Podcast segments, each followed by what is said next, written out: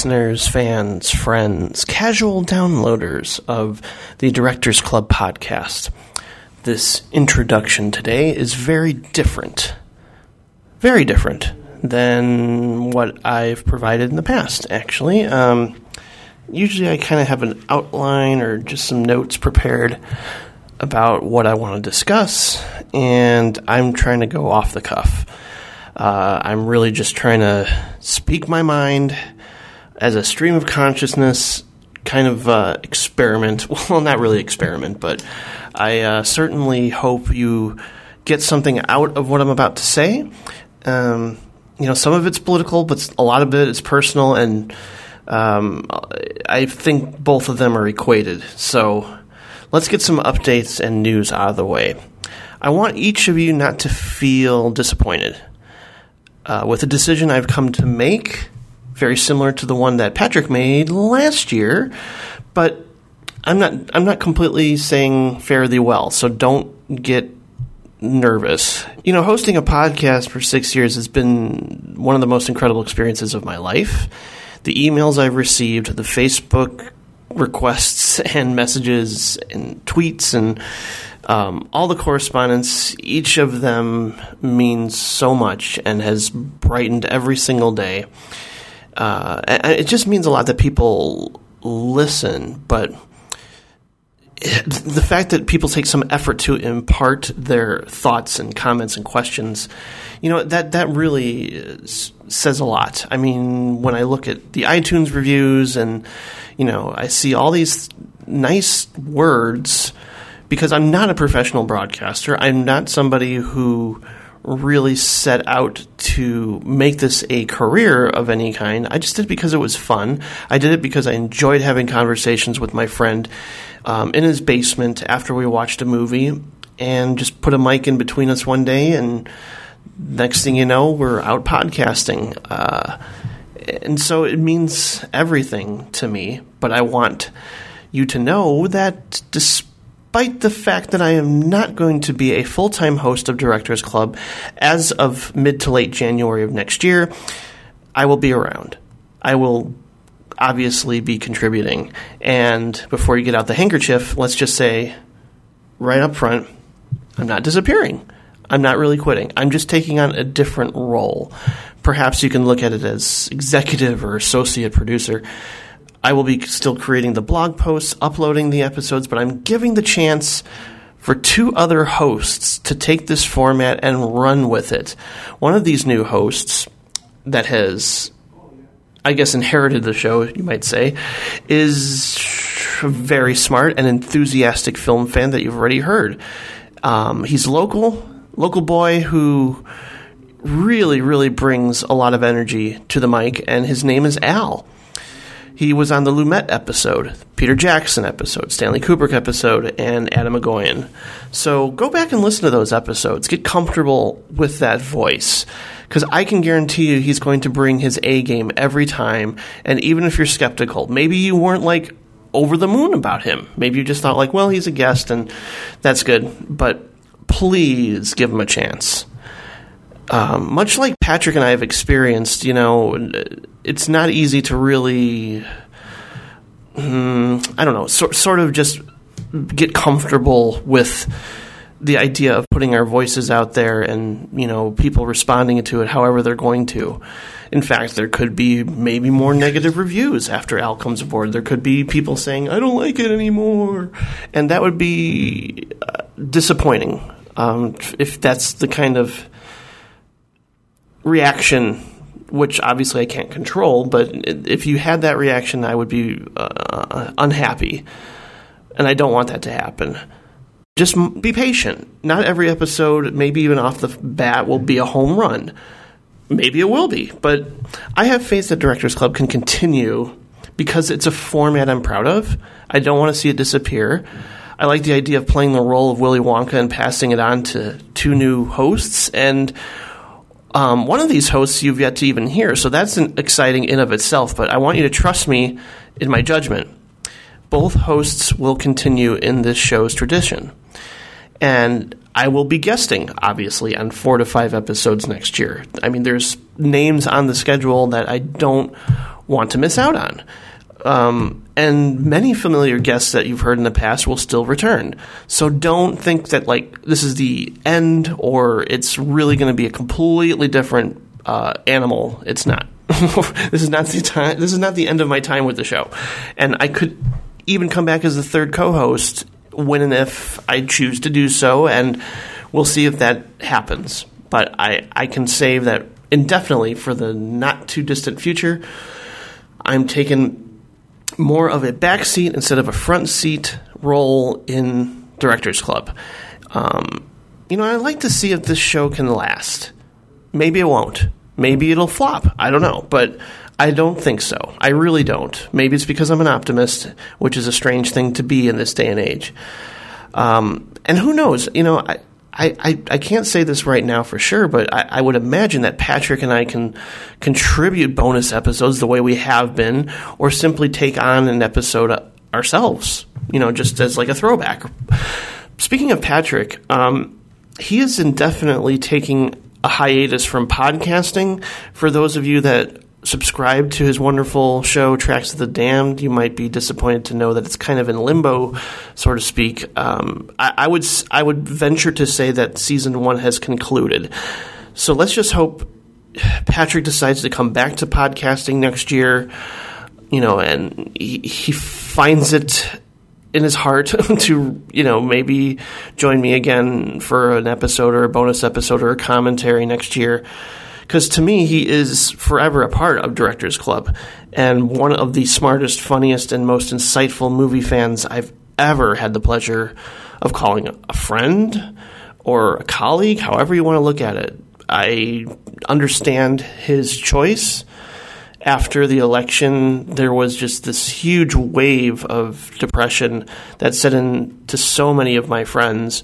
And Patrick and his partner Regina took it very hard, and they're sort of um, regrouping and kind of you know learning how to cope and figuring out how to um, work on themselves as people. I imagine, but um, that's not to say they're they're not wonderful, great people right now. I think that they'll be resilient and um, figure out ways to um, channel their their energies in the future. So it's possible that Tracks of the Damned could come back next year.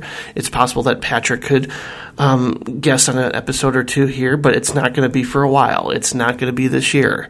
He was going to be on for the best of 2016 episode. That's not happening. So don't freak out if, like, oh my God, Patrick is gone and then Jim is gone. It's not 100% for certain. For me, I want to take Pop Culture Club to the next level. I want to give it a new name, a new look, a new feel, make it an interview show that you can look forward to just as much as this show. I'm going to be hosting that show. I'm going to be uh, doing interviews because I'm enjoying them far more than anything right now. And if I can turn it into something of my own, much like Patrick did with his own show, it'll be every bit as fulfilling and exciting, and all my enthusiasm and energies will go into that. So stay tuned. Um, as for the rest of this year, there are two more episodes definitely in the works. The first being Jonathan Glazer, which I mentioned at the end of this episode, as well as the best of 2016 episode that you know Patrick will not be a part of, but Bill Ackerman will be. The guest you hear on this episode will be joining me for that. So now that the shock has worn off, hopefully, and you're probably all going, oh man, that's a bummer that things are changing. But you have a whole new directors club to look forward to in 2017. Change can be good. So let's look at it that way. Let's be optimistic. Let's not think that, um, you know, I'm bailing and it's going to suck. So it's not. I really feel that way. But let's talk briefly and of course, I use briefly in air quotes about a huge reason why Patrick's decision and my melancholy, my anxiety, my shock and dismay. Actually, that would hold true for a number of people I know. And it should come as no surprise to find out what um, has caused all this. We have a president elect that to me was and is a joke of a human being. Now, maybe you voted for him. Maybe I'm completely alienating you at this point. And I will openly admit that Hillary was not the strongest candidate when it comes to the Democratic Party. Deep down, it should have been Bernie Sanders, but that's the end of that discussion. Let's just say that, you know, Donald Trump won despite not winning the popular vote, which to me indicates that the Electoral College is a joke. And I know you're listening to this podcast to not hear about this crap because that's what most people do when they want to escape and listen to something or watch something or read something. But listen, this is huge. Um, this is something that's near and dear to me. It's near and dear to Patrick. I'm not going to speak for him. He has his own thoughts. But I'm just saying, for me, um, personally, people's rationale behind why Trump was their choice is baffling. And quite frankly, inhumane to just invite him in with open arms. I'm not saying that I'm not going to give him a chance because I don't know. People really want to believe in people, and I understand that completely, but this is a, an exception for me. The things he has said and done, allegedly raping a minor, all the horrible things he's said about minorities and women you know, and I was sitting in a coffee shop and these two gentlemen were going on and on about the media and how they blow things out of proportion and make Trump out to be this demon, this this this evil figure. And they do blow things out of proportion. That's true. Everything's embellished, but my bullshit radar was constantly going off every time Donald Trump would speak he doesn't represent the America we need now. And we need to move forward. We need to embrace compassion and look for unity within another because we are incredibly divided, maybe even more now that he's been elected. You know, and it looks bleak. I want to believe in people. But honestly, after the election, I don't know if that's possible. I feel shattered. I'm not ashamed to say that I am thoroughly depressed. I mean, there was, I mean, the day after, I just didn't want to get out of bed or watch a movie or podcast or do anything. But then 12 hours went by. I got up, I started to do research. I started to go on Facebook and try not to get upset. But that happened anyway. Um, I want to know who to help, who to donate to, what petitions to sign, where can I volunteer. I have also managed to put in notice at my job because of the love felt for Trump there. Not to mention, it's just not a healthy place. So I'm moving forward. And the truth is, I have to find um, employment that makes me feel like I'm contributing on some in some regard, and I don't know if that's possible. And I'm fearful for the economy. I feel like our country could implode at some point there's just a sense that things are not going to get better. And I want to be proven wrong. You know, I want Trump to prove me wrong. You know, like Dave Chappelle said at the end of his um, monologue on SNL, I want to give him a chance, but he's got to give everybody else a chance. You know, I see such anger and misogyny and racism. And I think Trump made that fashionable and welcome due to how he spoke and how he ran his campaign and the fact that he's the representative of our country. And I know now, as of you know this morning, he's telling people to stop the hate, stop the crime, stop the violence. I just think it's I think it could be too late. People think of Trump's victory as their own and they're free to act on that hate against minorities because they have a leader who expresses what horrible thoughts and feelings they may have had at one point in time or it's consistent. I shouldn't even say it's one point in time. People are hateful people. They exist, and we have to face that reality. And it hurts. It hurts knowing that this was the man that um, America chose. When everything in my heart and soul says he's dangerous. Now, it, I don't know the future. Will it lead to nuclear annihilation in World War III and the absolute worst scenario? I don't know. And I also don't know for sure if there's a God, but I'm beginning to doubt the light at the end of the tunnel because I thought we were going to progress more. I want to believe that Everyone wants a better country, no matter who they voted for. But we just share completely different perspectives on who would have done a better job if you, in fact, voted for Trump. And if you did, please don't unsubscribe and hate me now. But you, know, you could think that my perception is completely askew and hate filled in of itself, and you wouldn't be inaccurate when it comes to Trump. That's true. I don't like him. Period.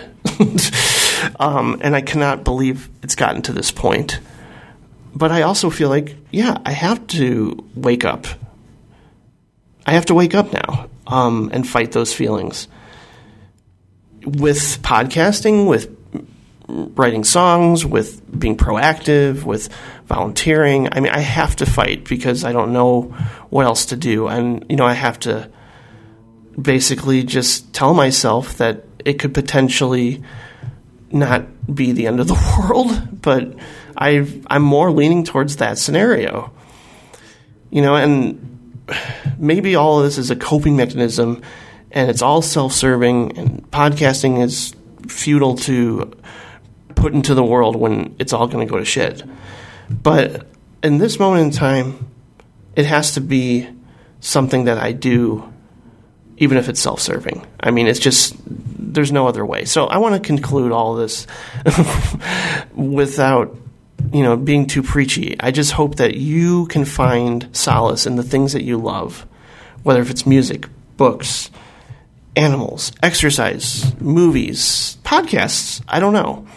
Find things that make you feel connected in a way that I cannot see the president elect doing for this country in terms of his policy, in terms of how he speaks about unity. I don't buy it. I see us breaking apart, isolating, potentially living in fear because Trump has caused it. The media exaggerates a lot. I realize that, but I cannot find the hope in this world right now. But I do find comfort and grace in this ugly world when I see a great movie, listen to a great podcast, um, check out a new record, or hear an entertaining and educational show like The Best Show with Tom Scharpling. I really hope Tom gets better soon because I think we need people like that more than ever. We need people to entertain us, make us laugh, make us feel joy, um, provide excitement in these very dark times.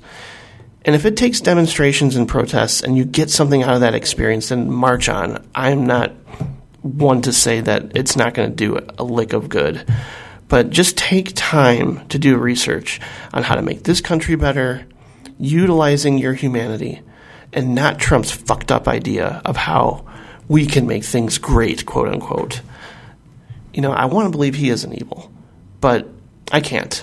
Not right now based on what I know and what I've heard. And I openly accept you as a person if you disagree, but I cannot respect your opinion or decision on electing him. It's not something that I can ever just say, oh, that's cool, you know. But make the arguments, okay, fine, maybe Hillary was worse in your mind. I am not budging on my instincts, intuition, and empathic um, response to what I felt could have been our first female president that maybe I blindly believed in. Who knows? There's no way to know now. um, you know, and I still just can't abide or respect Trump based on his hate speech, his ideas, and of course his ridiculous orange glow. Trump, in my mind, you're fired. Or you should be but I don't have the authority on that. Um, we'll see if the American people agree or disagree as time goes on, how things change. We end up self destructing based on some of the worst decisions um, in our country's government. I don't know. We'll see. With all that said, I'm I'm scared. I'm skeptical. I'm trying to hold on, and I hope you are too. And that's why I've said all this. With all that said, I'm done. I love each and every one of you. If even if I've never met you in person, if you're a strange stranger or this happens to be your first time listening, just please stay subscribed, even if I'm not the predominant voice that you hear on the show as of next year. It'll still remain great. I want to assure you of that. So please welcome the new hosts with an open mind and an open heart um, in mid to late January of 2017. Like I said, I am forever grateful for all the connections I've made, all the friends, all the listeners. And that gratitude isn't going anywhere. Um, I will be around. I will be guesting. So let's move forward together right now as I present another great episode with one of my favorite guests and friends. Here it is, the Peter Bogdanovich episode of Directors Club. Please enjoy it.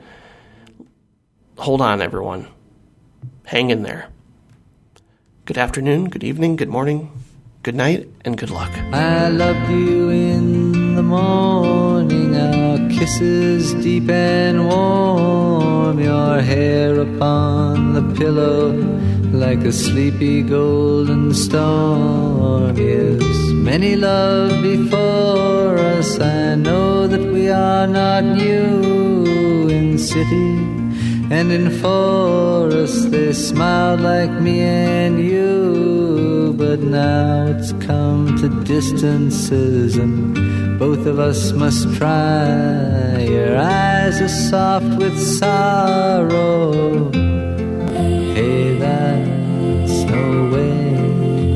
To say goodbye. I think it should be fun. Hello, everyone, and welcome to the Directors Club podcast. I am Jim Laskowski, and this is the first of the three potentially final episodes that will have this kind of format that you know and love. But I want to assure you that all is going all the only thing that's really going to change are the voices of the hosts and kind of before I depart as full time host, I wanted to talk to some of my favorite guests from the past and present. And as many of you know, one of my favorite people to talk film with is also the host of his own podcast here on the Now Playing Network, and it's called Supporting Characters, which I hope everybody checks out over this uh, winter break of sorts. Check out the uh, first 16 episodes. Please welcome once again to the show a man that knows how to tackle when playing football, Mr. Bill Ackerman. Hello, thank you for having me back. Anytime, anytime. Good. So, you know, Bill, this is a scary time in the future of this country, but I think it's just as important to provide some distraction and entertainment and education of the things that people enjoy and love. So, I'm glad that you're here to share in the enthusiasm of this director that we're going to talk about today. yeah, well, he came up, he came out like and got big in the uh, at a at a time of conflict in the country. I mean, he came out in the. Uh, I mean, his heyday was the Vietnam era, and his stuff did act as a kind of nostalgic escapism at a time when things were pretty uh, heavy on friction in the country. So it's it's a it's an appropriate That's, time. that's, a, that's a good point. I mean, uh, we're talking about Peter Bogdanovich, as most of you know, um, and it's fitting to cover him since uh, recently I had the pleasure of, of talking about Roger Corman. And, you know, honestly, I didn't check out the majority of Peter Bogdanovich's career until this episode was on the schedule.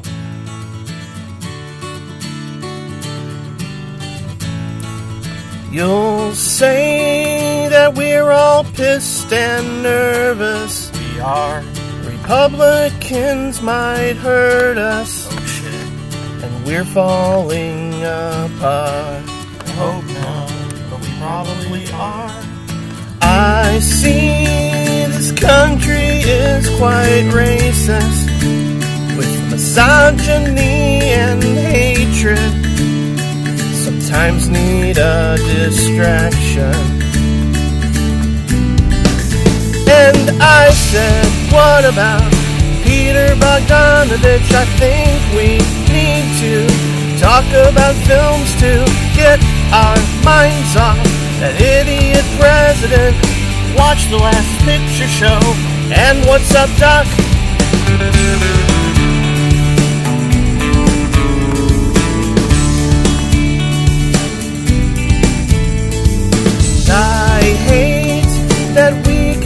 Get along now.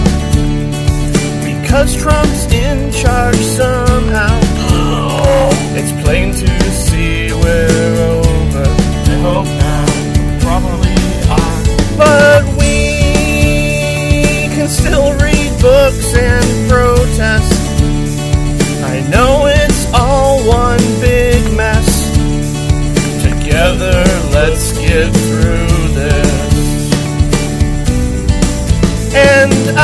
Said, what about Peter Bogdanovich? He's made great comedies.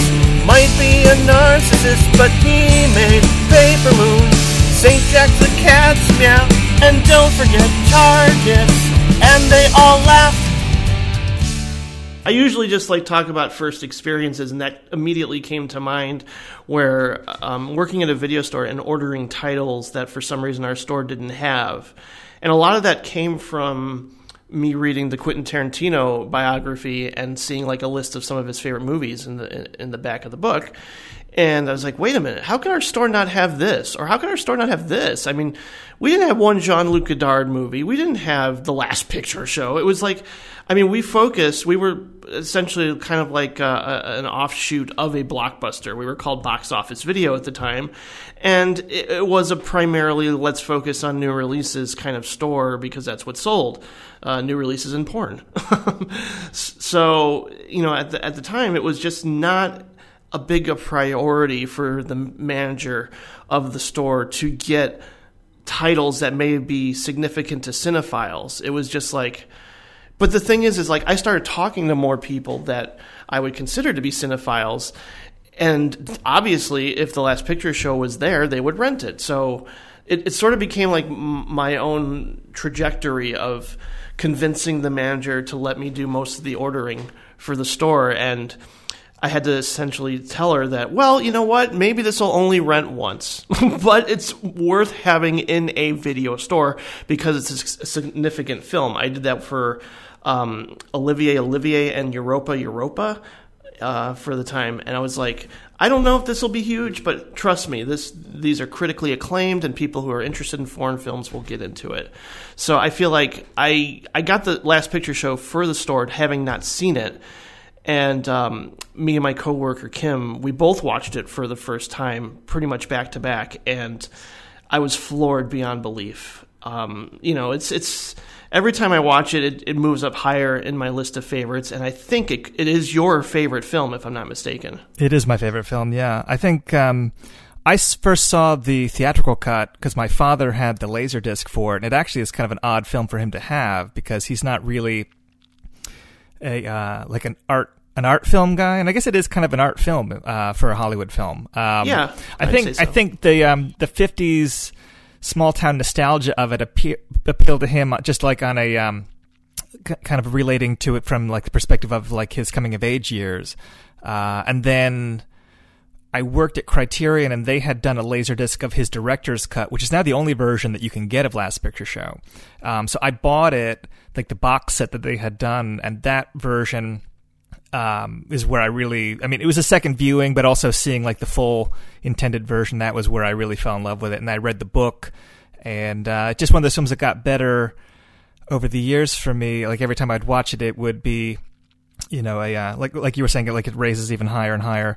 Um, I think what I like about it so much, and is that the um, like it kind of marries the best of old Hollywood 70s Hollywood, even European films, as far as like the frankness of the sexuality. Like it seems to like hit all the all the bases um, that I like in films, and um, I don't know. There's like there's a uh, America, a, sexy melancholy Americana is a kind of film that is, doesn't get made enough, and I think the Ice Storm uh, is the only other film I can think of that really does it perfectly. Um, that's a yeah, that's I, that's a good correlation. I hadn't thought of that. Wow, yeah, and I was going to rewatch the Ice Storm later today. Yeah, so well, it's also fitting. Well, and it's also a period film because mm, Ice Storm yeah. would be doing again, again, jumping back twenty years the same way the uh, Last Picture Show did. But what's interesting about um, Bogdanovich is that there's such a mythology surrounding his whole life. Like he has, I think, shy of Roman Polanski, the most interesting life of a major filmmaker. It seems um, that way. Well, the, just the short version of it is that he was like a, um, a young theater director and actor. He had studied with St- Stella Adler, and was a major cinephile. Like would go to movies constantly. Uh, he had a uh, famous index card collection where he would write little synopses of every movie he saw from 1952 to 1970, um, which he still has. And they talk about making it into a book at some point.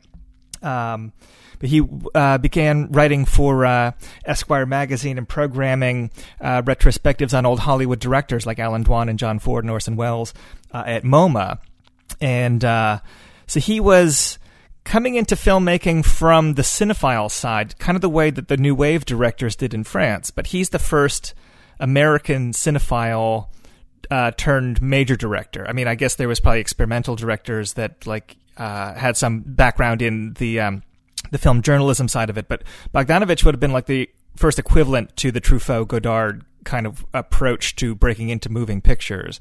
Um, it's just it, it's an interesting. Um, he he would like I guess the equivalent would be someone like Tarantino or Scorsese, like as far as like the first director who was a movie yeah. geek. No, that's a good point. That's probably why Tarantino loves him so much. He, he, Yeah. and you know, it's fascinating when we get to "They All Laughed" and how uh, it's really become a, a huge influence for guys like Wes Anderson. And you know, it's kind of I'm watching it now. It was kind of like, wow, I do see how this film really played a significant role in some of my favorite filmmakers in terms of influence.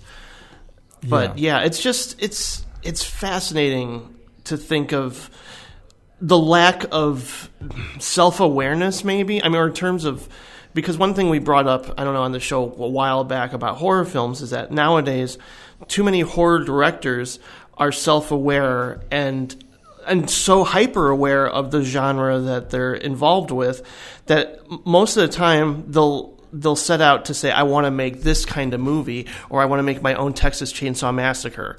Um, to where the I mean there's definite uh, I, I think there's there's really good films that come out of just like I want to contribute a, a gritty 70s horror film or something like It Follows. I want to f- sort of mirror the style of Carpenter but create my own world. So I don't think that's a bad thing, but there's certainly an interesting jumping off point where you mentioned this is the first cinephile director that maybe before that I don't know if that really existed because there weren't a lot of director. I mean, I'm assuming every John Ford and Orson Welles they all loved movies. Sure, sure. And there was film references within films about filmmaking. Like there's a reference to Capra and Sullivan's Travels, or there's a reference to cat people in Bad and Beautiful. Like there's references to films prior to Bogdanovich, but I mean, the the number of times that like people are watching Howard Hawks movies, for example, in the early Bogdanovich films, like it's that's that strain of postmodernism. It's a new it's a new element. Yeah, yeah, and I, I, sense that was really fresh and exciting at the time. Yeah, well, he's. I mean, I think David Thomson is the critic that that argued that a lot of the early Bogdanovich films felt like an extension of his film criticism, um, which is an interesting way to read it. I mean, you could see, you know, the influence of Fritz Lang or Hitchcock or whatever on on Targets, or the influence of John Ford on. Uh, or Orson Welles on Last Picture Show, obviously Howard Hawks and Preston Sturges with What's Up Doc, Yeah. you know, and so on. I mean, the, the early films, I mean, however much Quentin Tarantino gets, you know, in trouble or praised for s- sampling films of old and De Palma before him, Bogdanovich was the first person to really. You, know, you loved him or hate him based on how you felt about how he was reappropriating older films. Yeah, no, that's definitely true for sure. I mean, there uh, watching What's Up, Doc. You cannot not think of something like Bringing Up Baby or His Girl Friday. Oh yeah. I mean, he was talking to Howard Hawks about how much he was taking from bringing a baby. Like it's not it's not your imagination. yeah, that's funny. But yeah, I mean, it, we'll be start at the beginning here because uh, Targets is a movie that both Patrick and I had talked about on the show in the past as kind of being like this revelation for both of us. It's it's a horror film that actually horrifies without being conventionally gory or have a, a monster, uh, you know, sort of character. It's really just the definitive like psychological terror and for me it's it's it's really just I remember seeing it not too long ago after hearing about shootings on the interstate that were seemingly random. And to me, that's just as scary as home invasion. It, it like this movie causes me such anxiety because I think just the invasion of a personal safe space, like in your home or in your car, really terrifies me when it's just out of left field, out of nowhere, and you're not expecting it, and it just sort of happens, and we don't get any sort of explanation or backstory. It's just something that this kid decided to do, and it's loosely based off of the uh, Charles Whitman um, shooter who shot 35 people.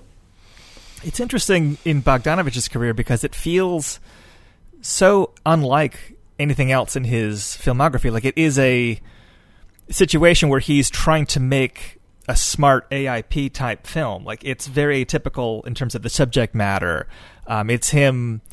I mean, it's famously taking this this Corman challenge of I've got two days with Boris Karloff.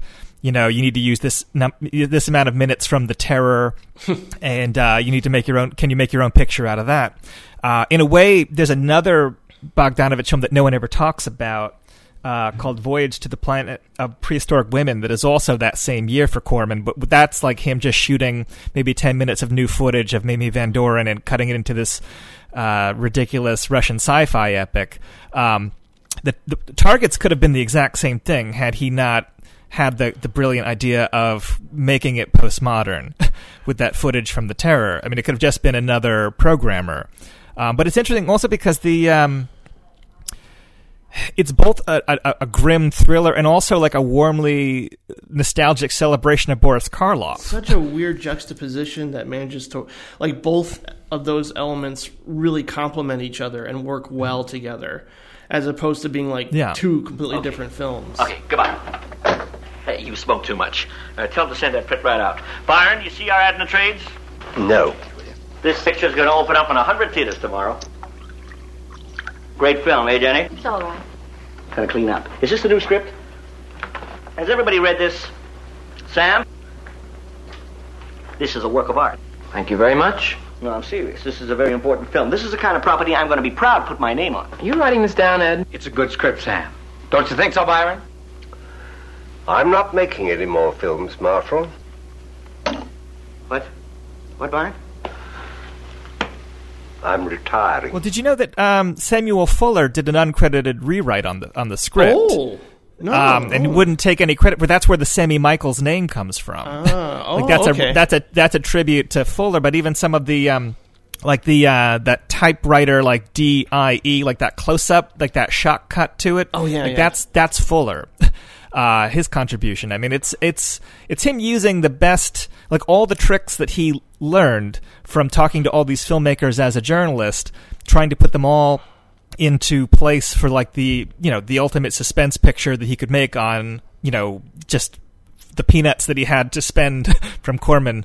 Uh, but yeah, it, it is. It's also the first film to be uh, have the distribution hampered by tragic deaths because uh, after that film got acquired by Paramount, uh, Martin Luther King and Bobby Kennedy were both assassinated Right. And so it it actually hurt the distribution for that film. Oh, Um, certainly. I, uh, people people wouldn't have been ready to watch a movie like this after those tragedies.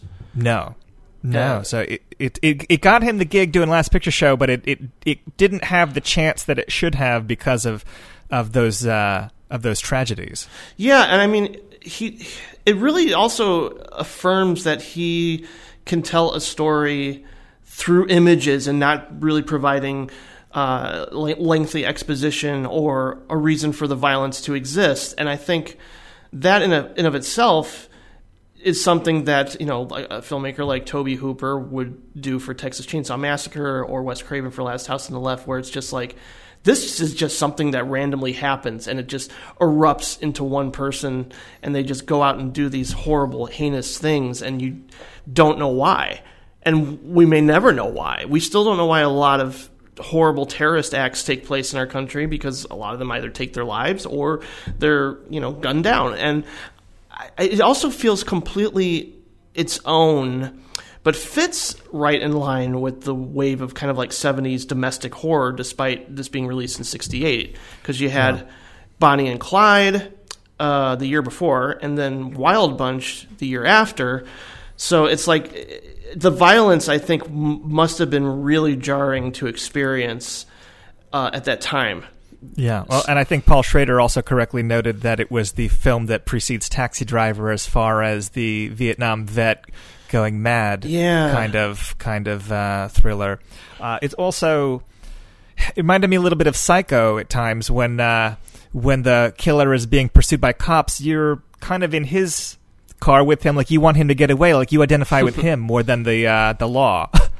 Yeah, you know, and it, it's interesting too because, yeah, you mentioned Paul Schrader, and I thought of uh, you know Rolling Thunder too, and just how Sure. you know there's just this externalization of rage and violence as a result of what this person had been through and but we don't get like post traumatic flashbacks or anything that really the I don't know we don't get really an understanding of his internal state necessarily uh, other than maybe the way he interacts with his family Yeah, and it's funny. The, another speaking of Psycho, uh, Halloween. I also was reminded of the way he positions the corpses at Oh, the yeah. after the in the home. Um, but it's funny because yeah, like we were talking about how it's the two different storylines: the Karloff story and the Sniper story. And the Karloff story really feels like where Bogdanovich. I mean, he's even playing like a thinly veiled version of himself as much as Karloff is playing himself. Um, and they watch It's a Howard like- Hawks movie at one point don't they and but but even the uh, the dialogue in those sequences has a whiff of screwball about them. yeah um, I can like see that. there's a, there's a kind of a snappy patter to it that feels like, I mean, "What's Up, Doc" feels like the one that feels like Bogdanovich's own voice really, you know, in full bloom. Uh, but you can get a sense of where he wants to go in those scenes. Although I think as a thriller, I think Targets is completely effective, um, and it's just so funny that it's because it's so not close to his heart. I mean, it's just. I mean, I, I'm sure he likes talking about it because it's a respected film, and he loved working with Karloff. He loved having that chance, but he's never returned to, to genre filmmaking of that type ever again. I mean, outside of like I think some TV movie. Yeah, that's interesting. I mean, I don't. It might just maybe he got this out of his system in a way, but it also has the metatextual element that a film like Scream would kind of go on to do successfully, especially in the mirror. You know, just the the killers seeing Karloff on the screen and in real life at one point Yeah. towards the end of the film really reminded me of something that Wes Craven did in Scream with cutting back and forth between Halloween and what the killer is doing. So I mean, it's just it- it's interesting. I mean, I always like thought, well, the, you know, th- this movie probably created this genre and that movie created this genre, but this this does seem like the first. Again, I probably use this term a lot, but self-aware horror movie. But at the same time, it's not preachy or you know i mean it does have the element of karloff commenting on his age and how horror or well horror films i guess have changed or making movies has changed Yeah. so there's Well- that Bogdanovich is funny too because he was part of that sex, drugs, and rock and roll generation of filmmakers, but was kind of a square. Like he was not somebody that did drugs. He was not somebody that even really seemed to like rock and roll very much. And you think about the use of pop music and targets; it's all very kind of kind of grating in a way. It's almost uses more like a sound collage than it, even to to set a. Uh, mood. I don't think it's until Mask that he really seems comfortable using rock music, and that way he's almost more like a Woody Allen. Um, like his taste in music seems to go back further than rock. Um, but the the way that the um, American family is disrupted, like it's it seems like very critical in a subtle way of a uh, conservative suburbia kind of Americana thing. Like it's for, for for him to there's still like a there's a subversive edge to it that is also kind of rare for Bogdanovich uh, in a way. I mean, I think that it's that that surprised me watching it again just how much it's it's it's teasing a little bit like that perfect suburban household. Like you you're you're waiting for the, something to explode. Yeah, no, definitely, and I think that's that. That's it. Just seems so early on for that to occur, but at the same time, I mean, this is Vietnam. This is all. I mean, once the '70s hit, we got all those uh, horror films that you know, whether it was intentional or not, commented on uh, just how the country responded to Vietnam in the same way that uh, you know horror films changed after 9/11 it was just it's just interesting how to think about it in that time period and just how what people were experiencing and Bogdanovich being really um, um, just fearless in kind of causing uh, you know that this this type of world to take place. And it's done with such precision and intensity. And it doesn't it doesn't overstay its welcome. It's really taut. It's really smart. It's really well executed all the way around. But it's also a movie i don't necessarily get excited about rewatching because i'm like well i have to really prepare myself to get through some of this. But at least like you mentioned there is some levity with uh, karloff and bogdanovich um, together. So that's that helps it. Yeah, no, I mean, I think it's, I think it's one of his overall strongest films. It's, it, it's like I said, it's just very, it's very atypical, like compared to the rest of his body work. It feels like, yeah it feels like he's trying to make the ultimate Roger Corman film, and and really even transcend it. Because I, when uh, AIP was gonna put it out, but he pushed for a Hollywood, a Hollywood picture deal and got it. Um, you know, Robert Evans acquired it for Paramount, but then I don't even know, like if AIP had put it out, what that would have done. Because I mean, they probably would have exploited the shooting in a tasteless way rather than you know, yeah had that had, had that nervousness that Paramount had with it.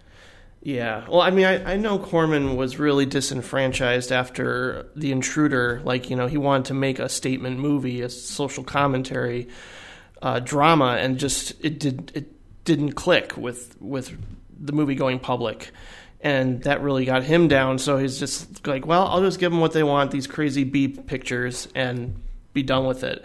But it does it does feel like Targets is kind of an extension of the intent that maybe Corman had with the Intruder and Bogdanovich, Bogdanovich's own vision at the time. And it's just, it's so assured for a first film. I mean, I know he's he's been around a lot of directors, and you know maybe worked second unit on uh, the Wild Angels. Yeah. But but yeah, I mean, it's just it, it- I, I watch him kind of like yeah, it doesn't it doesn't seem like it is a Bogdanovich movie, but it is. it's so great that it is that this Yeah, well- exists in his filmography. Well, things you can tell from with Bogdanovich is like he. I mean, he was somebody that did you know books of interviews uh, uh, uh, of different filmmakers and had friendships with a number of them. And it, it, looking over the entire body of work, there are certain things you can always you can always point to as the influence. Like like someone like Frank Capra, his the influence was always have the actors speak more quickly than normal to avoid a slow pace. With uh, Howard Howard Hawks, it was hide the cut by always having the you know always cutting on action, so disguise the edit. Uh, with Orson Welles, it was a case where it really got got him excited about playing everything out in one continuous take. And what you'll find in a lot of these films is that he tries to have all the action play out in in I don't I don't know if it's always a master, but like it's always one continuous shot. Like if he can avoid coverage, if he can avoid breaking it up, he will. And if you listen to his audio commentaries, he's always pointing out whenever he got it in a single shot. Like it's a he has a lot of reasons for doing it, but it's something that you'll find certainly by the time he has last picture show and some money behind him and it's something that carries through even his television work. Like he's somebody that it- he's he's taking what he's learned like as the best tricks from John Ford in the way he frames like Horizons uh, Last Picture Show or the way he uses deep focus black and white in Paper Moon and Last Picture Show. Like he's somebody that was taking mental notes, speaking to all the masters, and tried to reincorporate them. And I got to imagine to some extent, someone like Quentin Tarantino, who's a cinephile director, or Martin Scorsese, who's a cinephile director, they're aware of when they're referencing existing films and when they're breaking new ground because they have that education. That yeah, you would think so. I just wonder if sometimes it's a, also on a subconscious level. You watch certain shots, certain movies, maybe so many times, it's just gonna be a part of you. And but at the same time, I know for a fact, having listened to Quentin Tarantino interviews, that he's like, "Oh yeah, I totally ripped off this from De Palma." You know, he'll he'll, he'll outright say it and own up to it. Um, but you know, it's interesting because like, yeah, I the opening shot of I think it's They All Laughed was directly inspired by Rio Bravo, which is I mean I always hear like you know oh Rio Bravo and Carpenter of course, but I it's funny to think like yeah of course he influenced um, Bogdanovich quite a bit. Oh yeah, and Rio Bravo is referenced in multiple films. Even the Tom Petty uh, has a Yeah. uh, has a clip from Rio Bravo in it. Exactly right. Yeah. Yeah, yeah. So after Targets, he um, he then went back to um, film journalism, and he made a uh, a documentary on John Ford, directed by John Ford, that was you know uh, later uh, expanded and released in the uh, in the two thousands. Um, but then he um, he fell in with the BBS crowd for Last Picture Show, which is his breakthrough film. Um, where do you want to start with the conversation on this one? Oh this- boy. um, do movies get better than this? I don't know. It's it's so it, it's such that opening shot. I mean, I I think like it's probably at this point it's it's an easy go to for a director to sort of wrap around um, an opening shot with a closing shot. But if you if you do that, you got me. I kind of that's kind of like something that you know if I was making movies, I would love to do that too, where you establish something in the opening shot that you reference later, but you experience it in a different context after all you've been through Yeah. in this in this world. And I think that that, that shot of the movie house is just it, it's it speaks volumes about this town. Yeah. Well, It's, It's- so it's- great. this is where you, you I mean you have a few things that are interesting about I mean first of all this is where you introduce kind of a sympathy he has for southern and middle American towns and and country music uh so, you know he he has a respect for small towns uh, Americana uh, and Clearly. he's a new and he's a New Yorker or an LA guy like he's not really from that part of the country like he does not ha- he's always an outsider um Yeah, they all laughed as a beautifully shot New York movie. Yeah, and, actually one of only two he made for a new for someone with tho- tho- those New York roots. He doesn't he doesn't really exploit them in, in terms of his filmmaking very often. That's But- true. But it's it Last Picture Show is interesting because it's like it's the saddest and the sexiest film he ever made. I mean, I mean the things the things that made it commercial. Um, I don't know if he always understood what those were because he was looking to have hits afterwards, but he never really got into this tone, even with Texasville. I mean, he, this this is like a very specific feeling he gets in Last Picture Show. Um, I mean, it's helped by the fact that he has one of the most you know powerful ensemble casts, and this is also when he was working still full uh, strength with Polly Platt, who is a pretty uh, invaluable early collaborator. It was his wife at the time, and she was the production designer, and also a sensible sounding board as far as ideas. Like she's she has. I mean, I don't know how much her her role is overstated because when she left making pictures with him, he had all these flops in a row. so sometimes her you know influence gets exaggerated, but it's um It's all because he fell in love with Cybill Shepherd. yeah, well, that's how they. That's I mean, that's part of the legend. I mean, I, whether or not that's true or not. I mean, that's the thing about Bogdanovich is that almost every film has a legend behind it. Like there's Yeah, a story. right? I mean, there are multiple films based on elements of his his life. There's at least two documentaries, three feature films. um, you know, between the Dorothy Stratten stuff and you know, uh, Oh, true. even uh, did you ever see Irreconcilable Differences? That '80s film with Drew Barrymore. You know what? I think I did when I was a kid. I don't remember it too well. That's based on Bogdanovich also. Oh my god. Um, but we'll He- get to he, that. He did that? Wow. no, it's based on him. Oh, oh, I see. I see. Okay. It's a parody of. It's a mean parody of him. But we'll get. We can get to that. Uh, Hmm. That's interesting. but well, I, the, I, uh, I also want to see the, uh, or I want to read the book about Saint Jack. I, it's like there's something about hot in the title. yeah. Kind. Is it kind of hot? Yeah, that's it. And I, I, I just, I just hear that like that's almost as good as watching the movie because of the stories in it. Yeah. So, yeah, that that that author was on the projection booth episode of Saint Jack, and he mentions you should contact him directly to get the book because it's kind of pricey right now on Amazon. Damn. Okay. But I gotta, um, I gotta listen to that episode now too. After we're done. Um, it's funny 'cause- yeah. well, go ahead. so this is like Bogdanovich working for BBS, who were um, the the short version of that is that that was um, Bob Rafelson, Bert Schneider, and Steve Blauner, and they had this company that they um, really after the success of Easy Rider, like they had done the Monkees TV show uh, as Raybert Productions, and then brought in um, Steve Blauner, and Make It BBS, and they had done the Monkees show, which was a big success, and then Head, which was not, but then Easy Rider was a phenomenon, and that gave them this clout to have a deal with with Columbia Pictures where they could make anything f- if they spent a million dollars or less, and they could get distribution. So they had this freedom, artistic freedom, to make these personal films. And Five Easy Pieces was the first one out of the gate, and that was a hit. Uh, made Nicholson a leading uh, star. Picture Show was the second film, um, you know, or well, second e- post Easy Rider film, uh, and that I feel like the the sexiness of it was something that was maybe encouraged by BBS, like for commercial reasons. I think the fact that there's the nudity, I think that was probably not something Bogdanovich would have done had he not been encouraged to do that by the studio. Um, yeah, and he that- doesn't but- he doesn't linger on it in a creepy way either. no, he doesn't. thank goodness. I, I think it's you're right. It is it, it it has that you know it has a sexy quality, but it's a lot of a lot of it's awkwardness. Like th- if there was sexy awkwardness, that's kind of like they kind of play off each other in this movie. Like um, just you know I. You know, I, not to get too personal, but obviously when you're, you're you're with somebody for the first time, especially when you've long admired them and you love them very much, and you want it to all go smoothly and all go well.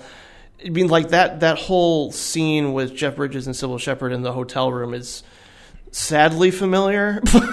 Yeah. but it's it's also just like really uh, that that it, it just feels so authentic. Oh, what's the matter with you?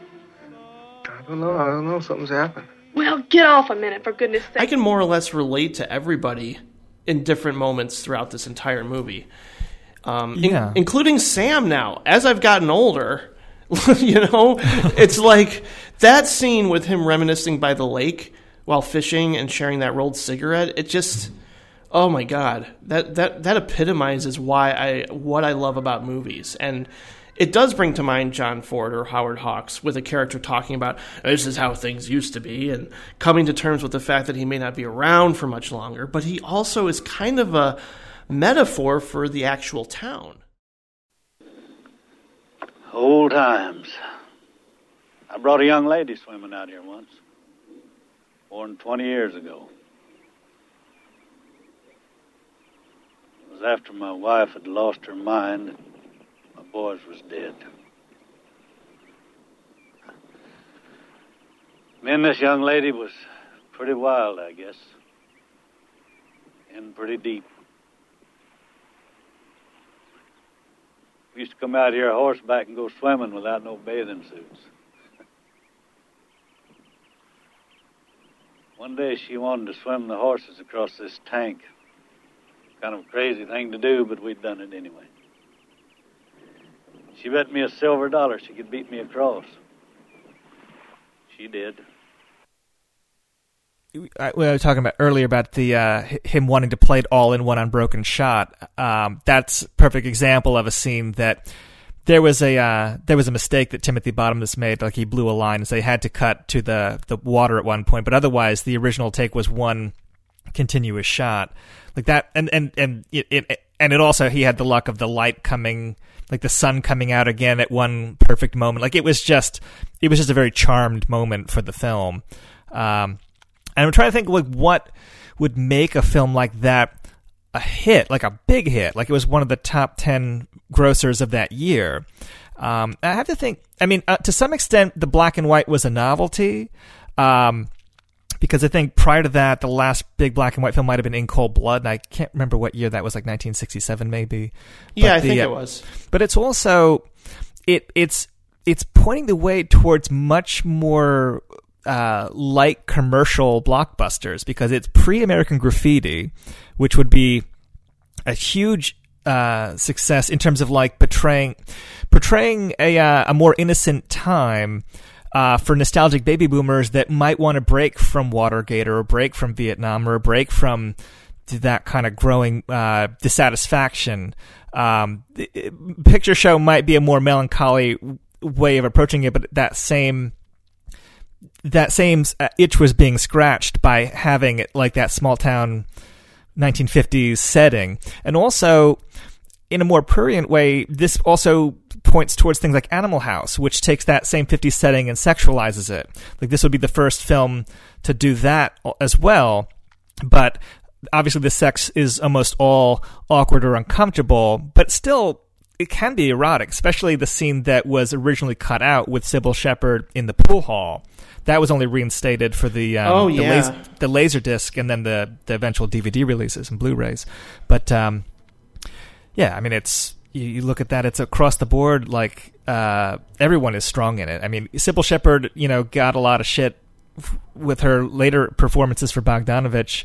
I don't think quite fairly in, in Daisy Miller's case, but the uh, but she's great in it. Timothy Bottoms is fantastic in it. Jim, uh, Ellen Burstyn, you know, I mean, Cloris Leachman. Everybody is delivering, um, you know, among the best performances that they they've still given to date. I think. Um, ben Johnson, of course, got the Oscar, sort of Cloris Leachman, and Yeah, Uh, they w- deservedly so. I mean, I, that one of the best final confrontations in movie history, maybe when Timothy Bottoms goes back to Cloris Leachman's house. oh yeah, That is just, ugh. and like you know, you kind of expect a, a, a, a normal protagonist to sort of meet her at that level, but he remains so still and quiet that part of it is frustrating and part of it's comforting at the same time. It's like, you know, he's primarily this awkward introvert that has like this kind of boyish innocence about him, but he's also realizing that he has to face these harsh realities of life that people go off to war, people die, um, people fall out of love, or you know, some relationships can't come into fruition because of circumstance or whatever. And like all of his, he, he's just depleted at that point and all he can think to do is just touch her hand. And I think that's really one of the best moments in the movie yeah, because you Yeah, know why he's doing it. Yeah, I, I, I, you know, it, it's. I mean, I, I think there's not a scene in it I would lose, and every every every little throwaway moment feels profound to me. I mean, there's not real. I mean, it's it's it's my. Yeah, there isn't a best film ever made. Like that's you know that's not something you can quantify. But I, in terms of like when people ask me what my favorite film is, I think that film just every every piece of it feels perfect to me. So it's just one that easily comes to mind when when when asked. But uh, I, I was reminded, unfortunately, that watching it this time of our of our new president when uh, when uh, b- uh, Bobby in the kitchen. Uh, you know, does a little pussy grabbing without even asking. Oh, that's right. Yeah. Oh man. This was locker room talk. which has unfortunately now you know a different feel to it than uh, no pun intended than than it used to. But uh, Yeah. Yeah, her, I mean- her, her experiences with some men in this movie really. Ugh.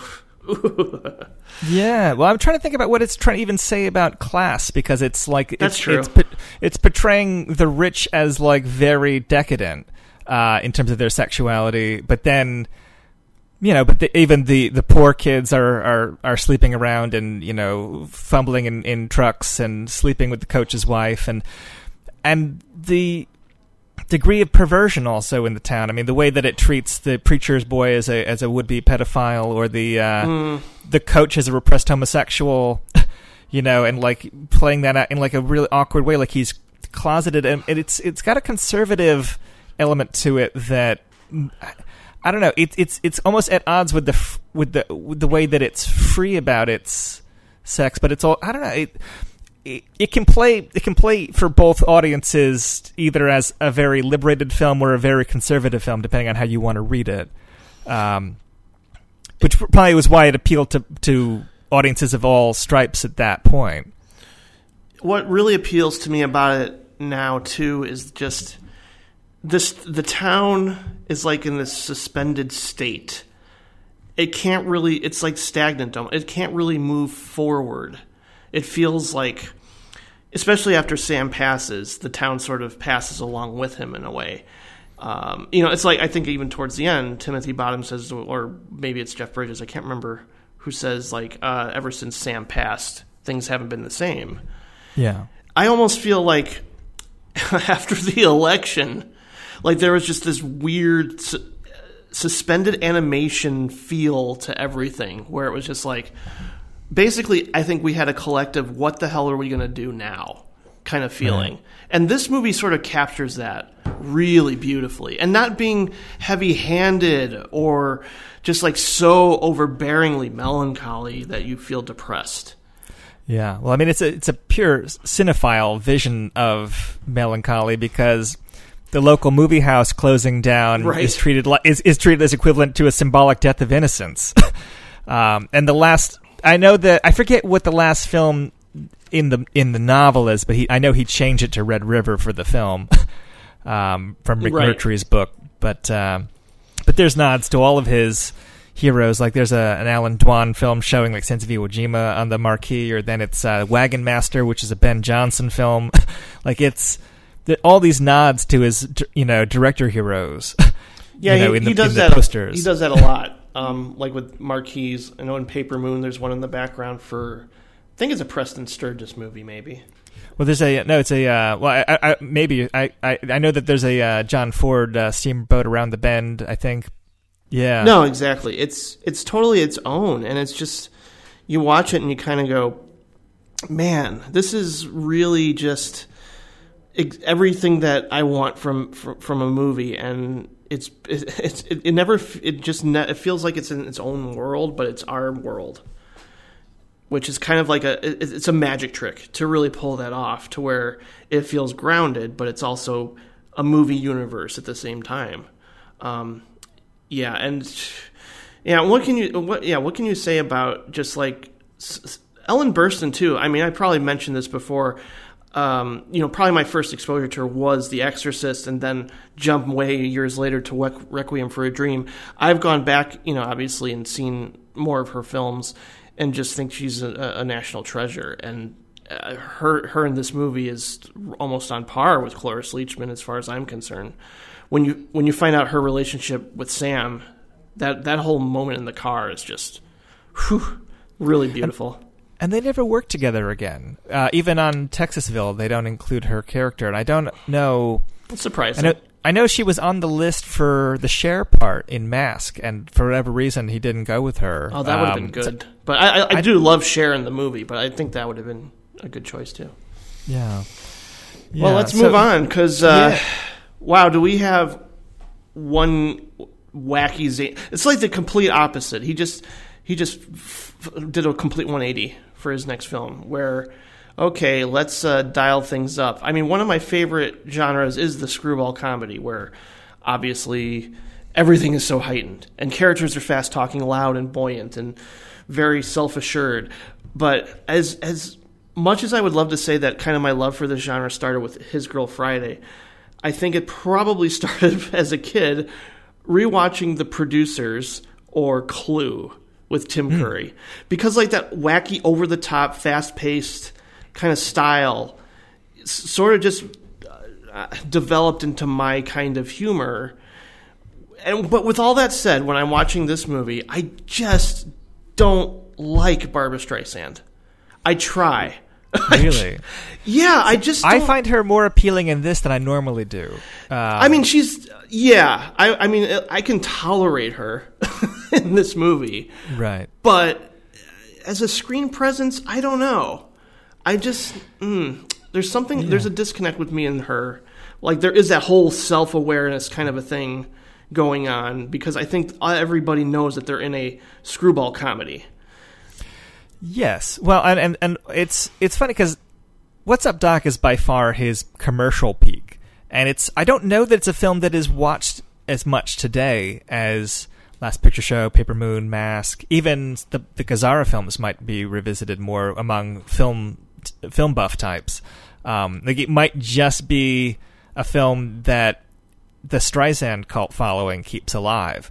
Because because Ryan O'Neal was somebody that was a really hot actor off of, after Love Story, and um, I think actually Barry Lyndon is really what kind of cut the legs out from under his uh, reputation.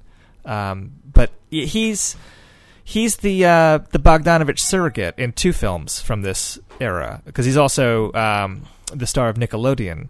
But uh, ah, okay. but he but he um, yeah, I mean it's it's an up up up to the moment kind of pairing of like two big stars and a rising hot director, and I think I think the same way that Last Picture Show played to a kind of nostalgia for. Um, you know, uh, the, like the, the the subject matter, like with the fifties. Like I think "What's Up, Doc," the, the the innocence of it, and like that being you know a throwback to like a simpler kind of comedy. uh, It really kind of caught caught audiences of the early seventies. Like I guess they were just ready for that kind of film because all the other efforts at screwball farce from Bogdanovich have kind of.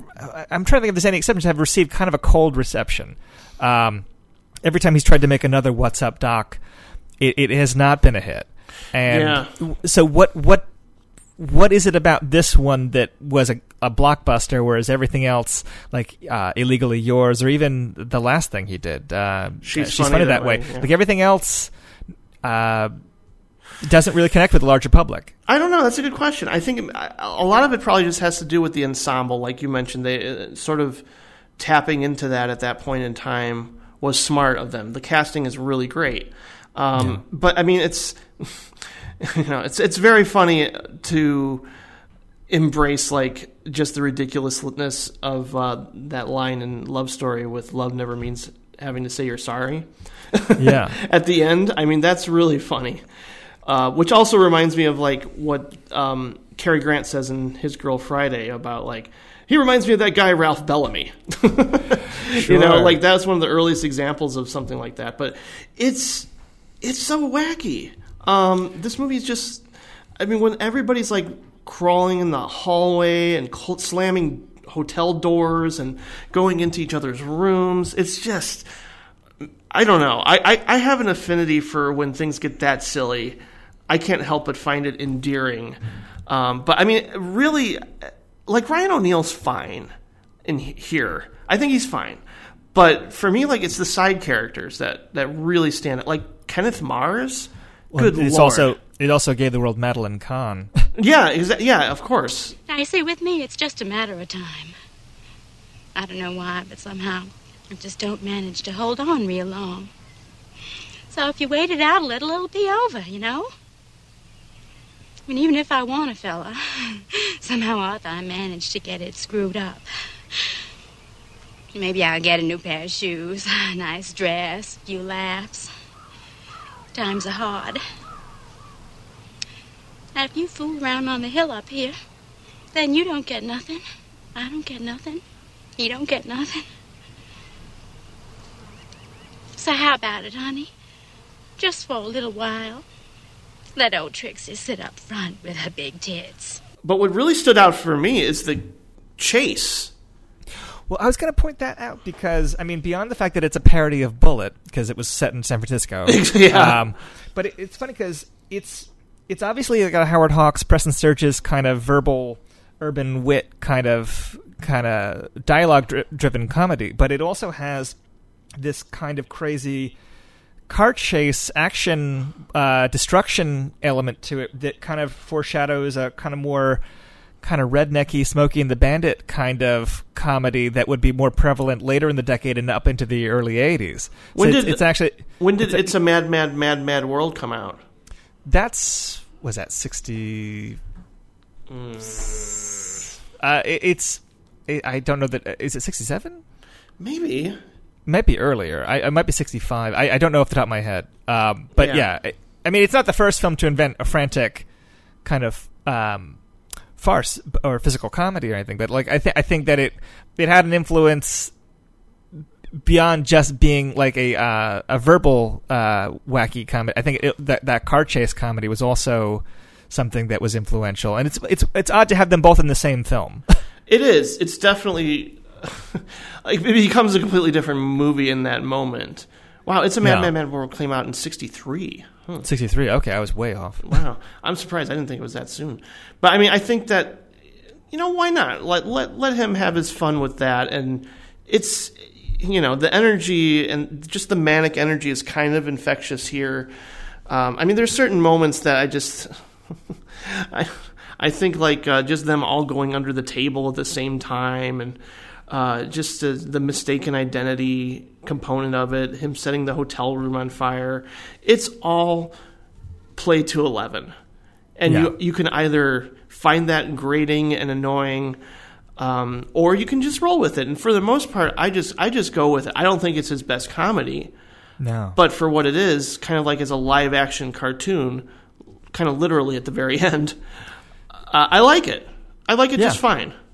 I like it too. I, I find it strange that it's this commercial apex for him, um, in, in in a way that like the Gazzara films are not. Um, but I don't even know that it's. A, I don't know how well it would a, play today for a contemporary audience. That I, I just feel like if you want screwball comedy at this point, you can go back to Howard Hawks. Like you don't need you Yeah. don't need what's up, Doc.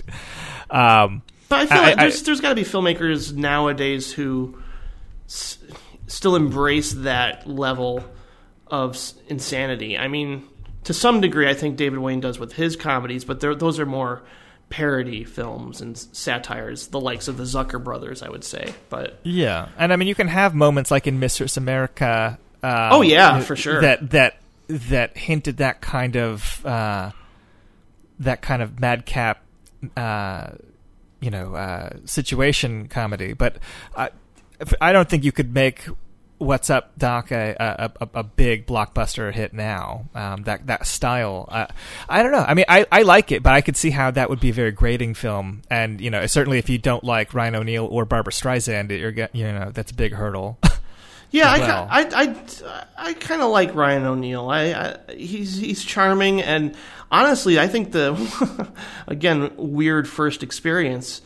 I think the first movie I saw with him maybe might have been Zero Effect, which I thought he was very good in Zero Effect. I think that's a criminally underrated movie. oh, I love Zero Effect. Yeah, Yeah, you know, and that's that's still the best movie that Jake Kasdan has made, and I that kind of he, he kind of like got my hopes up after that movie, and kind of has never really um, met my uh, expectations for Yeah. sub- subsequent films. But you know, uh, speaking of Ryan O'Neal, I, Yeah. I I just think Peter Bogdanovich's second masterpiece comes in the form of a road trip con artist comedy with a very simple story, just a, an energy that's doesn't let up, and it's one of the very best child performances I've ever seen.